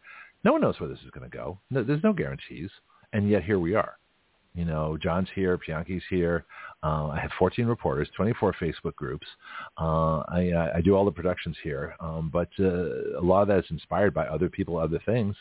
You know, it, it's it, this is what's happening here to me is unbelievable, but is but it is believable in that I see it happening. And so, for anybody that wants to try something, don't wait, do it because you don't know. You don't know what's going to happen. You don't know what the outcome is going to be. You don't know how many people are going to gravitate to your idea. This started on a bike ride. You know, I'm riding in, you know, San Francisco Bay. I'm riding a bike. I'm watching the, the pelicans dive in, grab the herring, and it was there was a herring run. It was January, uh, 2014, and I'm, I'm thinking to myself, you know, the problem with uh, talk radio is all they do is talk. And I said, what they really need is action radio. I went, uh oh. uh-oh. I got to work on that. And, you know, that was 2014, and here we are almost uh, 10 years later, and, and this is where we are. So, uh, yeah. John Pianki, who's got a, who wants to dive in with a story or a comment or anything like that? We can hit, we can hit on Serpico. Hit on which now? Let's do Serpico. So tell me about the, the, the Alto whistleblower. He actually had a movie made about him. Al Pacino. Yeah. Yeah. Tell me. Yeah. So he was a cop back in the early 70s. Uh, Mhm. Worked NYPD. He eventually ended up becoming a undercover cop for working narcotics, Mhm. and he basically uncovered widespread corruption within the department. Uh, refused to take a bribe, refused to take the graft, uh, which made him a target. But then he also started reporting it, and through that process, uh, people targeted him. He stopped getting backup. Uh, he was eventually led to a well, he he was eventually shot in the face uh, during a drug deal Wow. uh, based while he was in undercover. Now, there's no report on it because they didn't investigate the background of the guy who shot him. But the Uh-huh. working theory is that the cops led him to that location uh, to to get him murdered. He just didn't Right. die. Tipped off the. They set him up. In other words, they they tipped off the Right. criminals, and there was going to be no. Pre, they must have promised the criminals that there'd be no repercussions for killing him. Uh, this would be this would be just uh, this is just business, or whatever Yeah. however they characterize it. Yeah. Right. Yeah. Uh, and the reason this all came to light was because he ended up getting a front page news article in the uh, New York Times at the time, and he alleged all this corruption. So it made the public, and that's Wait, why minute, became wait a minute. The New York Times published at something the time. good. Yes, Wow. Exactly. What year was this? What year? Uh, it was early seventies. So, I'm Oh, so that was guessing, Wa- we're talking Watergate time, when the when the Washington Post actually did real journalism with Woodward and Bernstein and reported on the corruption in the Nixon administration. Sure, Yeah. Those are good days. and that's what led. That's what led to the Knapp Commission. Knapp. That led to the Knapp Commission. Who's Knapp? Yeah, K-N-A-P-P? K-N-A-P-P. Who's, yeah, it was a five man commission. Uh, I think it was congressional, where they they investigated the New York Police Department for corruption. Um, and then what happened there is they uncovered a lot of corruption. Uh, they did hand down some indictments behind it. Uh, Mhm. But what they one of the things that came out of that, which was interesting, was they they classified the levels of corruption between grass eaters and meat eaters. Is that what they called them? They actually used those terms? Yeah. Yeah, they used those terms. So the grass eaters were just the uh, petty crimes, graft, uh, gratuities based on peer pressure. Right. So it was, you know, everybody's doing it. You got to take this from this guy because everybody's doing it. We can't trust you unless you do, type of thing. Oh, so it's like a loyalty test. You know, you're one of us. So it's like uh, I remember that in, in the firm where they had that video where they, they of Tom Cruise, you know, with the the Mexican babe, and there's like the insurance policy. Well, they, they all did it, or they all took corruption, or they all yeah. You've got to. It's like a mafia kind of thing, right? Even though it's a police agency, you have to prove that you're loyal to us by committing a crime, even though the purpose of the police is to prevent crime, right? That's fascinating. Uh, yeah. Yeah. Okay. Yeah. So I get uh, it. You ever see the movie Training Day? Try You see anything. that movie? No, Training Day. Oh, Training Day. Uh, I never understood that movie. I couldn't figure out whether what they were trying to accomplish, whether it was pro or anti. It looked anti-police, but then uh, you know, it's, I didn't. I never understood. Tell me about that film because that's very confusing. Well, that was based on the Rampart scandal for LAPD. But one of the scenes in that movie was where he had him uh, smoke that joint and then snort the coke as a loyalty test. oh, see, a cop can't do that because that's committing a crime. Right. Yeah, absolutely. Yeah, it's, it's totally off limits.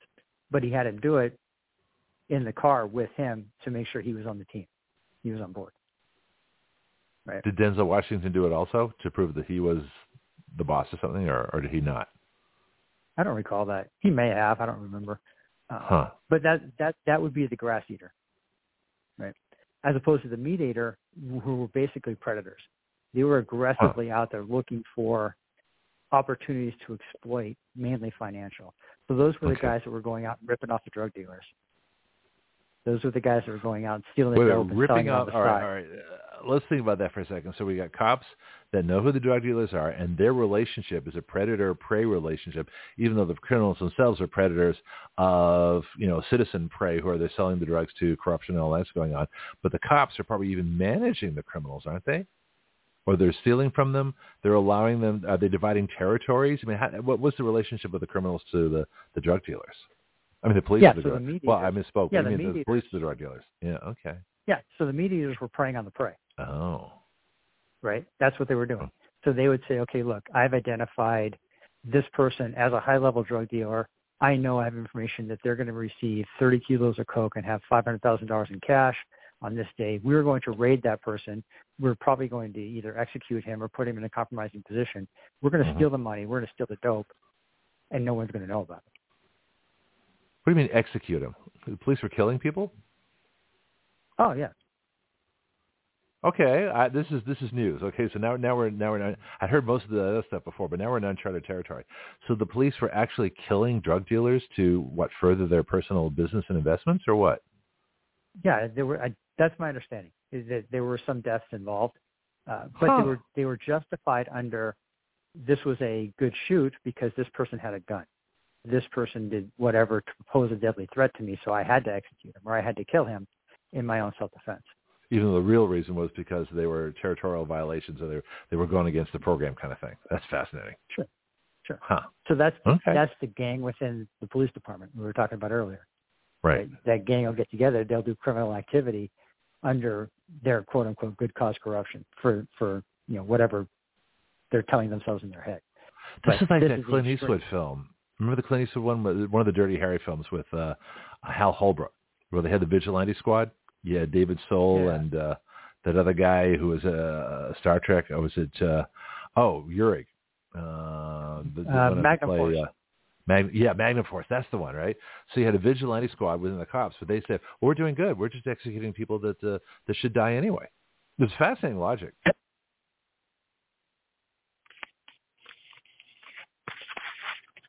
You there? I missed the last You- part. No, okay, okay, yeah, your line kind of your line buzzes occasionally. It's like a really sharp, staticky thing. Uh, Ah, anyway, sorry. so so so the logic was that this vigilante squad under Hal Holbrook was a was an execution squad within the police department, but they were like, well, we're, we're just killing people that need to die anyway, so we're we're doing good. It's okay. We don't need a trial. We just waste it's just wasted taxpayers' money. These people they're going to be found guilty anyway. If this were a just system, they'd be found guilty. We're just expediting. good cause corruption. Good cause corruption. Yeah. Huh. Right. You, you you use the words. We're doing this for a good cause. hmm Yeah, that's what happened. And, and look at in terms that's what's happening today. Really, I mean, you look at the the corruption that's going on in our federal government as we talk. How they're they're doing bad things, taking money, doing things that they shouldn't be doing, under the guise of well, it's for the greater good because we can't have Trump get in office. We can't have this happen. Right. We can't have this exposed. Right. Look at um, even if you use the, the cocaine found by the Secret Service in the White House hmm right? Someone had to not do something for that not to be identified. There's no chance they don't know who did that. Zero. Yeah. Oh, yeah. We, we It's figure they're going to give it back to hunters sometime when it when it blows over, so to speak. Sure. But it might not be financial, but it might be that promotion. What do you mean? Someone would, would get a promotion or miss a so promotion? look at, uh, yeah, so Comey, right? Now you're head of the FBI. Why? Because you kept Right. your mouth shut. Right. Or Uh-huh. you're the whistleblower and you don't get promoted to chief at the police department because Right. you did the right thing as a captain, but now they skip you over because you you have exposed institutional uh, corruption. oh, I got an example of this. Um, Colonel Doug Macgregor, who's been on the show a couple times. Perfect example. He'd be a general by now under normal circumstances. Probably two-star general. General Flynn, Yeah. look at Flynn. They Mm-hmm. destroyed that man financially. Why? Because he did the right thing. So let, let's forecast in the future. You know, I, I, you know, you, you can take my fortune. You're not going to get much. So I'm not in a position where that that would really affect me. But it might. You know, one day, like I say, I'll have my jet. You know, and, I think, okay, so uh, you know, I mean, who knows what they'll confiscate or, or come up with a reason for? Uh, but that's what they do. So, so, so someone like me comes along, writes a constitutional amendment taking away the power of Congress to borrow money. I mean, that's huge. All right. So it's a very simple bill. It's four sentences long. Anybody can understand it. But not only does it take away the power of Congress to borrow money, it takes away the ability of government to own securities, to print money to cover expenses, and it, it takes away the power of government to charter a central bank, which overturns the Federal Reserve Act. And this is all in one bill. Now what happens? Right. Most people don't realize the impact of that bill. You do, I do, and, if, and the folks that listen to us know what we're talking about here. But we're talking about a fundamental change. We're talking about reversing all the money that's going to the Fed and, and the world government and, and the, our own government, all these corrupt people through inflation. We're talking about reversing inflation. We're creating deflation. So all of a sudden, the money gains in value, and everybody's savings are going to go up, and all the prices are going to drop, and everybody's going to get a whole lot more purchasing power. We're going to reverse this trend where everything is being stolen through inflation, and we're going to cause deflation and stop the government from borrowing money if it goes through. Now, the states will have to do this because the federal government will never do this. But I'm figuring the states are going to have to ratify this first anyway. But that's what we're talking about, that kind of fundamental change. And I mean, I wrote it in, you know, a couple hours once I do some research. But uh, that's the easy part. Getting, uh, I can't even get into the public eye yet. Even my own congressperson, uh, Matt Gaetz, I presented it to him on paper and his comment was, well, Greg never lets realism get in the way of a good idea. So at least he acknowledged it was a good idea. That's what he said in front of a rally. I know. Anybody who, I still got the video. Um, but that's what we're up against. So even the people yeah, with the best of intentions, Matt Gaetz, who's a good congressman, who who got rid of you know Kevin McDeep State, and rightly so, looks at a bill to ban Congress from borrowing money, knowing it's the right thing to do, and makes fun of me. So that's what we're up against but that's that lack of courage and conviction, and that's the problem. Yeah. You you have people that are in these offices that lack the courage and conviction of their office. Mm-hmm. Whether it's a good bill or a bad bill, or whether it's you know if, if it's a good bill or a good idea, at least present it. But he doesn't even have the courage to present it because it's going to affect him directly. And it's and here's there, the problem there's too. repercussions and consequences for that. Yeah. But For the same reason- shorter term. Use. Epstein as an example, right? Which one? Epstein's dead. Epstein. Right. Mm-hmm. Dude didn't kill himself, but hey, he's gone because it's not a problem. Look at how many of the Clinton association, associates have mysteriously died under certain sort uh, mysterious Oh, we've talked about that. Yeah, Seth. Rich and uh, some of the others. Hey, I want to bring up any of those Right. cases. If you know more than the public knows, I mean, I'd love to go into some of those cases because they're quite but fascinating. That's, that's that whistleblower, right? That's the Right. whistleblower. That's Yeah. the whistleblower for Serpico. He was Right. the original whistleblower there, and they tried to get him executed, which would have looked fine on paper because they would have buried it. The fact that he lived is the only thing that made a difference because then he got the notoriety to be on the Times, and that's what led to the investigation. That's what uncovered the corruption. At But the the time, Times though, had nobody- something in that too. The Times wasn't corrupted either because the Times published the article. They published the Pentagon Papers. They published uh, the Serpico story. They did good work at one point. Yeah, different time, different place, and it was Right. safe at the time for them to do it. So that's that's a whole separate issue. But Why is it not safe now? What's not safe now? They can still do it. they're invested, right? They're they're invested monetarily and they're invested for ideological reasons. Invested in what? Yeah. The new woke leftist Yeah, Marxist cabal? Okay. absolutely. So to go, Right. go back to the USSR, any communist country, right? What do they do? They use the media, the press, uh, intellectuals, and educators hmm to get their agenda across. What, Yeah. what those people don't realize is they still got killed. They were just the last Oh, ones yeah. to get killed. Right? Yeah, they still but got it's the killed. same cycle. It's the same Yeah. problem. Yeah. You you can't underestimate an ideology, especially a leftist ideology. There have been cases where the victim has misidentified the suspect because of their ideology. There was one in Europe where this woman was sexually assaulted by four men who were Muslims, and Mm-hmm. she misidentified them on purpose because of her ideology. Oh yeah, listen. I mean, ideology is incredibly powerful. I remember the case of the uh, the woman, uh, young woman, college student who died uh, in South Africa. You know, because she wanted to help um, the black residents who hated white people at that point and uh, were killing white farmers. And she went down there. It was Peace Corps, not the Peace Corps, but like some kind of volunteer thing. And her parents were like, "Well, she died for what she believed in." I said, "You idiots! You lost your daughter. What's wrong with you?" But ideology. She was killed by ideology. It's fascinating. Happens all the time. You can't discount that. And you, you know, the other big case was uh, there was a lady that was assaulted, and she purposely left out that the, the assailant was black because of her ideology, and it was a horrific crime. You can imagine being so driven that you will take that kind of damage and become that kind of a victim, and Mhm. still be unable to bring yourself to do what's right. That's Oh. what we're up against. Oh, yeah, yeah.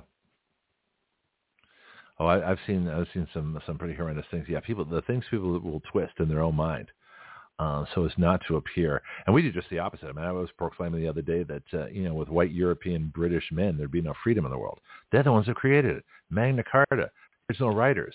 You know, Adam Smith, John Locke. You know, the philosophers. You know, the French, some of the French folks, Rousseau, Voltaire. That's where freedom came from, folks. It came from white guys in Europe. You know, and uh, I have no problem saying that because it's true. You know, but uh, you start doing that on the radio, people go crazy. Just out of out of curiosity, did you ever hear my? Uh, I, I made a new piece. I do I do these satire pieces. So let's have a little fun the last ten minutes. Did you ever hear? Speaking of politically incorrect, I'll, did you ever hear my piece on the, the Action Radio Diversity Workshop? Right, let me play that for you here. I'm to play a couple ones here. I'm I'm in the mood to have some fun here.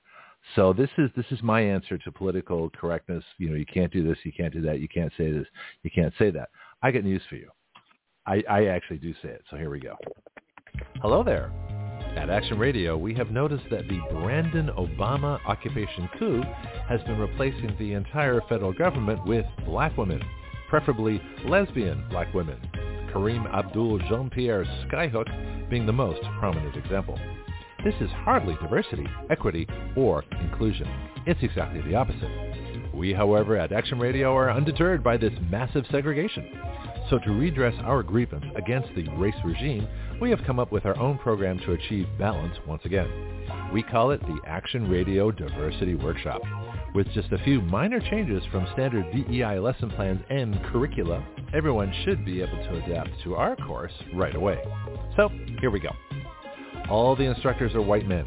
Black participants have to go in whiteface for the duration of the class.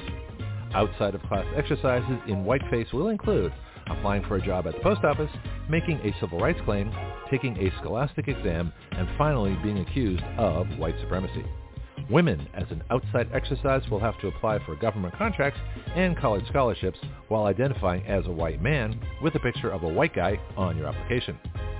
All trans folks will have to trans back just to see what they gave up. LGBTQ folks for our lab assignment will be encouraged to have sex with someone of the opposite sex and since there is only one opposite, this should make your choice easier. Class charges for black and Hispanic students will be $500 per student, most of which will be distributed back to the white and Asian students as reparations for affirmative action. Illegal aliens in the class will be identified in the citizenship check and will have their assets seized, and their illegal children born in the U.S. will have their citizenship corrected back to that of their parents, and then they can leave the country. Oh, and their requirement to take this class will uh, then be waived. This workshop will be taught in standard English. All materials will be presented in English, and your personal pronouns are I and me.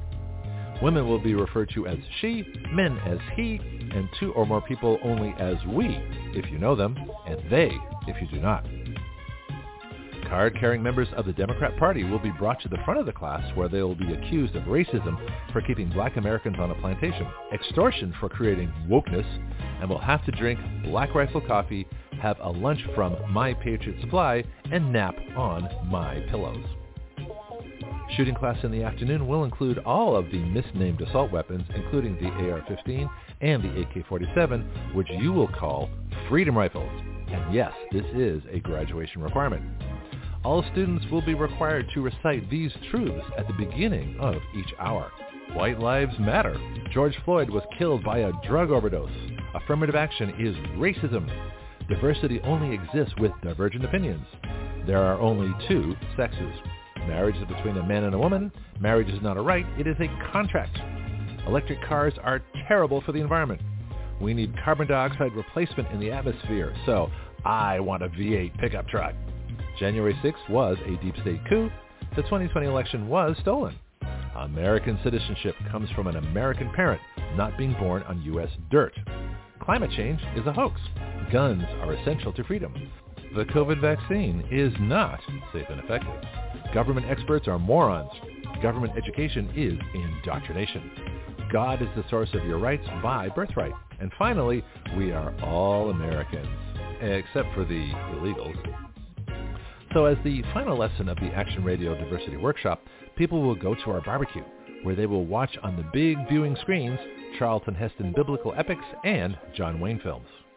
The Action Radio Diversity Workshop, your passport back to a sane, logical, and truly equal America, available every weekday at blogtalkradio.com slash citizen action. so you want to teach that class, John? now, if you're going to offend somebody, you might as well offend everybody. I think I did. Uh, this is one right. of the most comprehensive uh, uh, satire pieces I've ever done. I mean, I went after everybody. Um, yeah. listen, this one, I, I, what do you think? And then I got another one to play for you. I think you might like this one too. No, I think you're safe and on firm ground. Like I said, nobody can claim that they were the target because everybody was the target. well, th- this one is actually a lo- sort of a law enforcement perspective one. This is about Chaz in Seattle. So th- I made this one. Uh, most of these I made during the lockdown. So most of these are from 2020. I only started making them again. Mm-hmm. But there was this period where I was bored. I was frustrated. Uh, and when I get mad, I get creative. you know, so it's, it's kind of like, uh, and so I made about four or five of them during the, the summer of 2020. And this is one of them. This is uh, when they talked about the Seattle, the Capitol Hill Autonomous Zone. So uh, tell me what you think of this one. Ah, Seattle, time to visit again, or for the first time. No matter how many times, you'll never forget this visit to Seattle. Watching the sun set on the west coast, the guitarists on the street corners, people walking, hanging around the many cafes and art enclaves, just taking it all in. From Pike Place Market to the first Starbucks, to the whales in Puget Sound, and views of Mount Rainier, there is nothing like Seattle. Now you can watch the sunsets glistening off the broken glass in the streets, various styles of bottles used for Molotov cocktails, fashion statements made with creative body armor, the use of improvised weapons, the never-ending art forms painted on every building, particularly the man parts, and the beautiful sound of voices in unison, expressing their fondest wishes and desires for your life and property. So how can you visit this enchanted Never Never land of the Northwest during their Summer of Love? Snowflake Tours has teamed up with the Seattle Board of Economic Development, Tourism, and Riot Promotion to extend the warmest of welcomes to our latest attraction, the Capitol Hill Autonomous Zone, affectionately known as Chaz. Soon to be called CHOP, but we like Chaz better. If you think Disneyland is a good time, it's nothing compared to Chaz. Chaz being an autonomous nation within the United States, protected by the Seattle mayor and city council, you can't just walk in like illegal aliens at our southern border. This is because there is a wall and guards openly carrying firearms in order to maintain the security of this new fledgling nation. So there is a procedure to gain access. Snowflake Tours has made this an escorted tour for your safety, and so you'll be surrounded by people who look like you. White people will have an Antifa tour guide direct from their mommy's basement. But don't worry, they can protect you because they are fully indoctrinated and trained with the latest techniques of mayhem and street combat. Black people will be escorted by a member of Black Lives Matter, fresh from riots across the country and funded by Amazon and other mega corporations, with their training and experience, you couldn't be in better hands. And of course, they speak black. Take in the wonders of Chaz while you are there. You can warm yourself by the burning book piles, feel the camaraderie as you are swept up in a march or rally, get a brief audience with our warlord, but not for too long, and be sure to make an offering. A blank check, signed, is preferred. Don't worry about the police, there aren't any, which is fine because there aren't any laws either. Businesses and attractions may not be there when you get there, depending on the needs of the people. The unique feature of this tour is that rather than enjoy the things that are already there, on this tour it's what you bring to the table that counts. Money, supplies, there is a whole provision list of things like food, water, batteries, jewelry, and other commodities of exchange to choose from in donation to keep Chaz a people's paradise. On this vacation, you show up with full suitcases and leave with empty ones. That's what makes this tour so special. Chaz, a new nation, a new concept, coming to a liberal city near you. I scare myself sometimes, so things I get away with. well, that makes the national news. I think that uh, when you do your podcast, you should make those videos. Oh, I got the 90 second warning while you were talking. Uh, am I doing my podcast? I should do what now? You should translate those to videos. Um, you know, they're all done audio, so I just have the logo. In fact, you can go to my Action Radio channel. Uh, I have several channels. It's Action Radio Productions, where I actually do my promotions and ads. So that's a that's a that's a that's a straight you know regular channel. Uh, and then there is the Action just the Action Radio channel, where I do all my sarcastic you know satire stuff.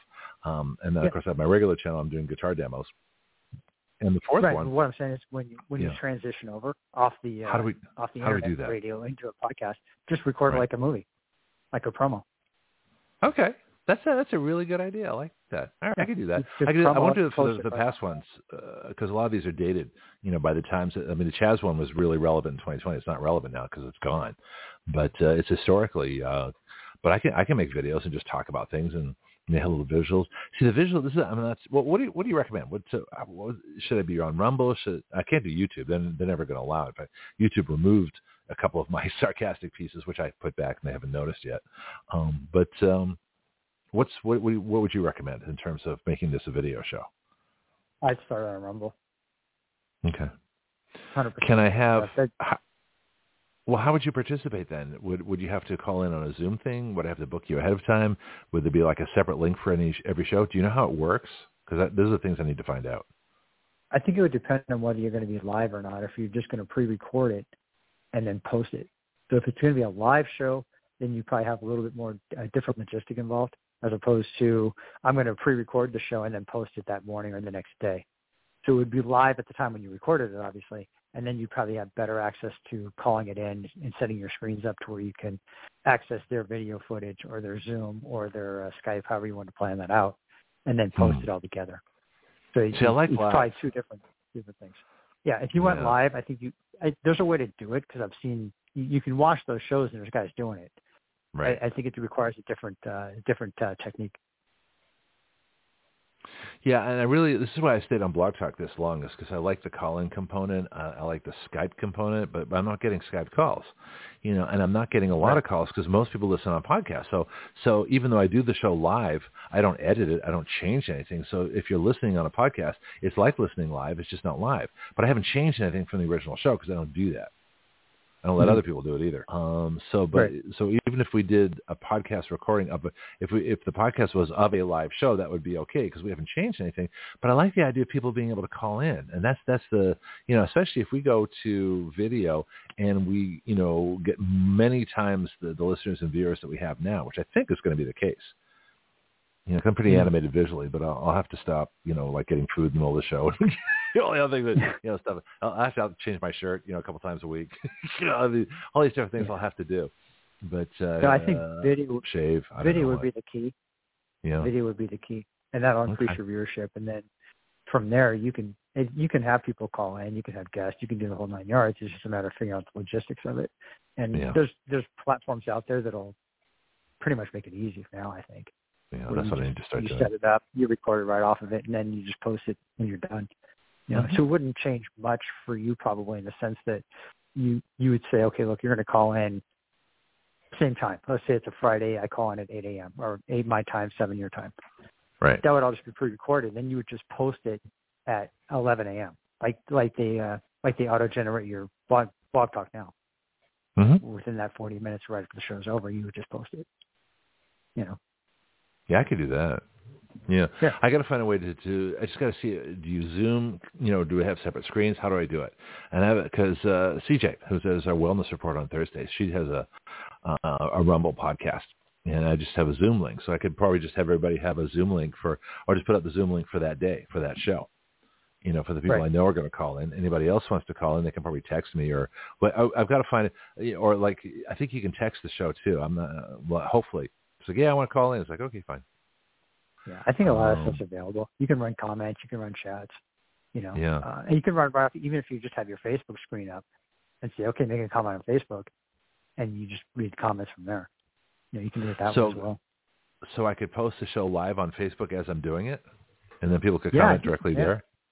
Yeah, for sure. That is a Um, great idea, huh? yeah. That makes sense. Yeah. Um, so some of those, like, you know, one of the uh, the guy in New Zealand did that mass shooting in New Zealand. He he live streamed that on Facebook. How did he do that? Was he there? He must have been there. Well, no, he he was the the assailant. He had a, a like a GoPro. oh, the guy that did it. Oh, I'm sorry, the perpetrator. Oh, I didn't Yeah, realize that. Yeah. Yeah, the bad Yeah. guy did it. Yeah, so he Huh. live streamed that whole thing. Yeah, there was another one too. Wasn't the Buffalo um, murder? Didn't they? They had like a GoPro camera. or something. They they recorded that. Of course, you know, only certain people ever saw it. But uh, There was another one. I can't remember where it was, but yeah, there was another one. Um, Yeah. See, I used Yeah, to not so mention the name of the show. person. Yeah, I used to mention the per- I used to not mention the person's name. I didn't want to give them any any recognition or things like that. We've done a little bit with uh with this particular uh, murder in, in the Nashville murder, but um that's generally my practice is not mention the name just so but everybody else is doing it anyway. It's kind of hard for me to be the only one doing it because there's no effect there.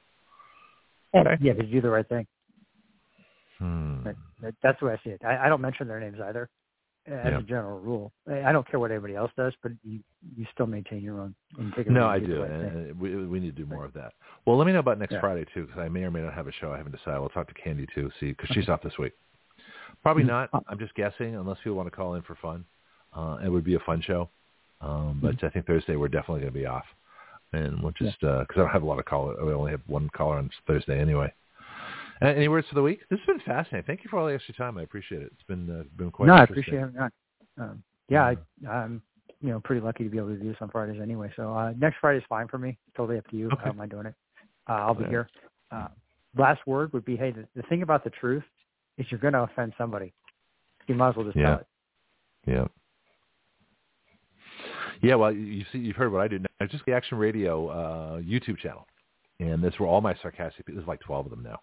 There's one I do. I do the remember the Joe Biden speech where it's all red in the background. Oh yeah. Oh Yeah. yeah.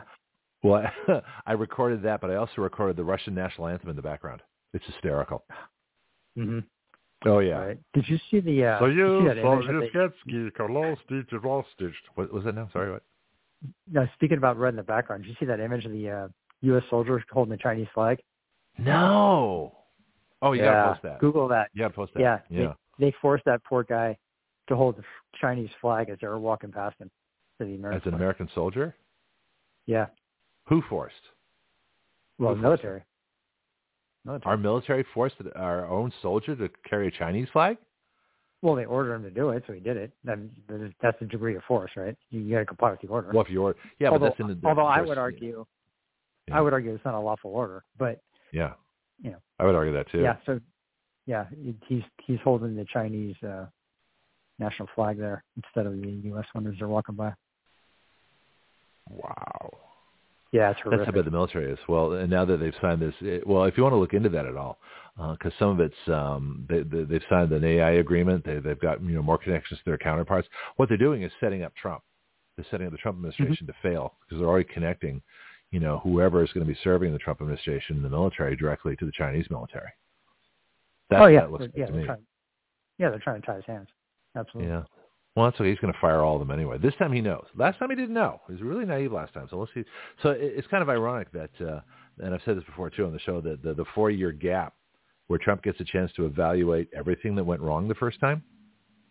He's, I think he's going to be much, much more ready than he would have been if he'd uh, been able to do second term as he was elected to do. He would not have had the prep. The still those horrible people would still be there. The impeachments would still be there. This time he's had four years to fix all that stuff. I think it's going to be fascinating. Yeah, let's hope so.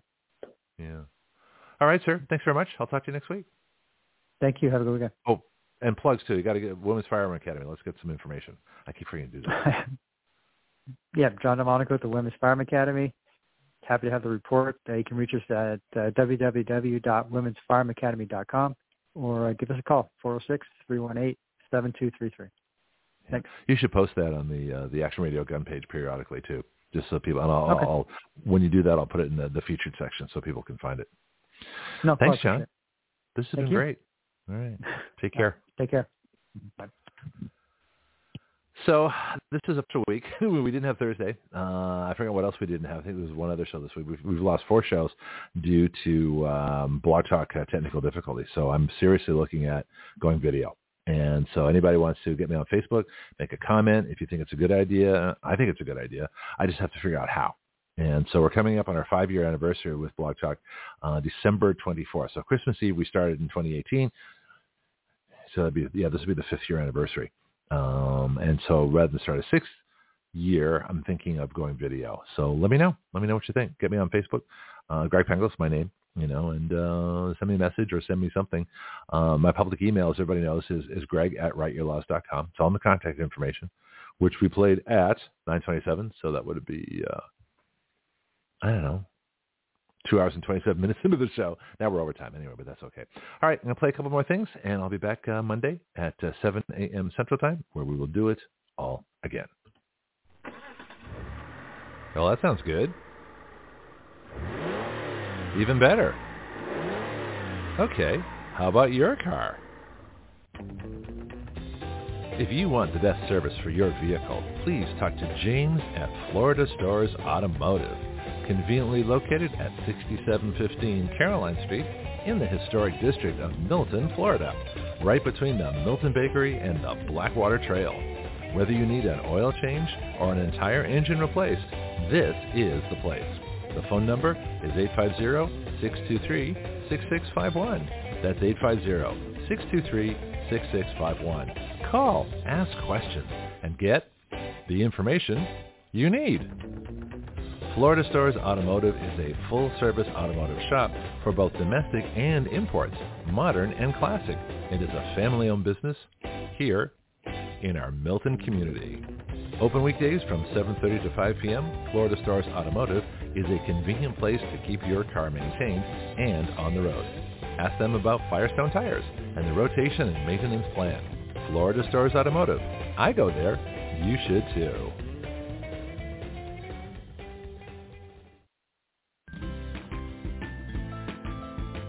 Do you know your way around healthcare, insurance, pharmacies, surgery, alternative treatments and choices? I don't. Which is why I'm so glad I met Priscilla Romans, had her on Action Radio, and learned about health patient advocacy. She is the founder of Graith Care.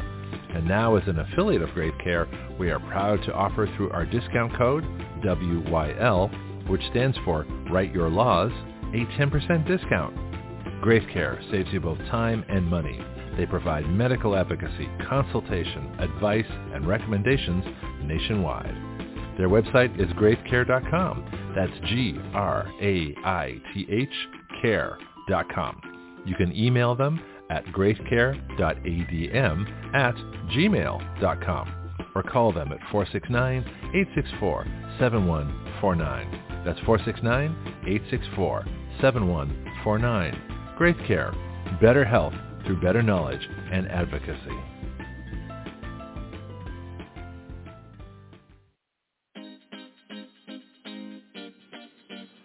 This is Greg Penglis.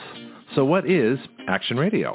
It is a radio show with its own citizen legislature. That's you, the listener. It is a fully interactive system of listeners, expert guests, social media, writing bills, legislator input, bill submission, lobbying, and citizen action. Action Radio is the future of talk radio using all the available technology in one completely integrated new system.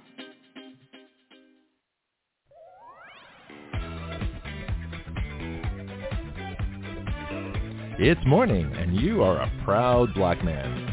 You go to the mirror. You were reminded of Governor Northam of Virginia and Prime Minister Trudeau of Canada, both of whom appeared in blackface. And there you are, you just put on your shaving cream. And what do you see? Whiteface. It's bad enough that leftist aspiring dictators are choosing to go in blackface, but you, proud black men, have no choice but to appear in whiteface every morning you shave. Now, direct from Pianki Laboratories, comes a great new product made especially for you, proud black man. Pianki's Picture Perfect Face Saving Shaving Cream. Yes, Pianki's Picture Perfect Face Saving Shaving Cream will give you your black face back during your morning shave. For Pianki's Picture Perfect Face Saving Shaving Cream is the first ever black shaving cream. Pianki's Picture Perfect Face Saving Shaving Cream comes in three shades, dark, darker, and darkest. So now, proud black man, you have a choice. You can stay in whiteface every morning, or you can join Black Men Everywhere and choose Pianki's Picture Perfect Face Saving Shaving Cream every morning. Joe Biden's Dark Winter. No freedom, no liberty, no guns, no representation, no oil, no coal, no nuclear power, no space force no constitution, no family gatherings, no vacations, just taxes, work, misery, masks, lockdowns, and ever more government. This is what will happen if you let Marxists steal the election. This has been a public service announcement of Action Radio, reminding you it's time to get off your butt and save your country.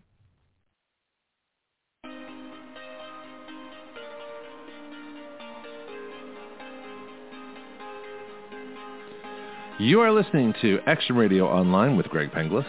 The webpage for all Action Radio shows and podcasts is blogtalkradio.com slash citizen action. Please share our show with all your friends and family, both nationally and internationally. The guiding principle of Action Radio is this. We the people give our consent to be governed through writing the laws by which we are governed.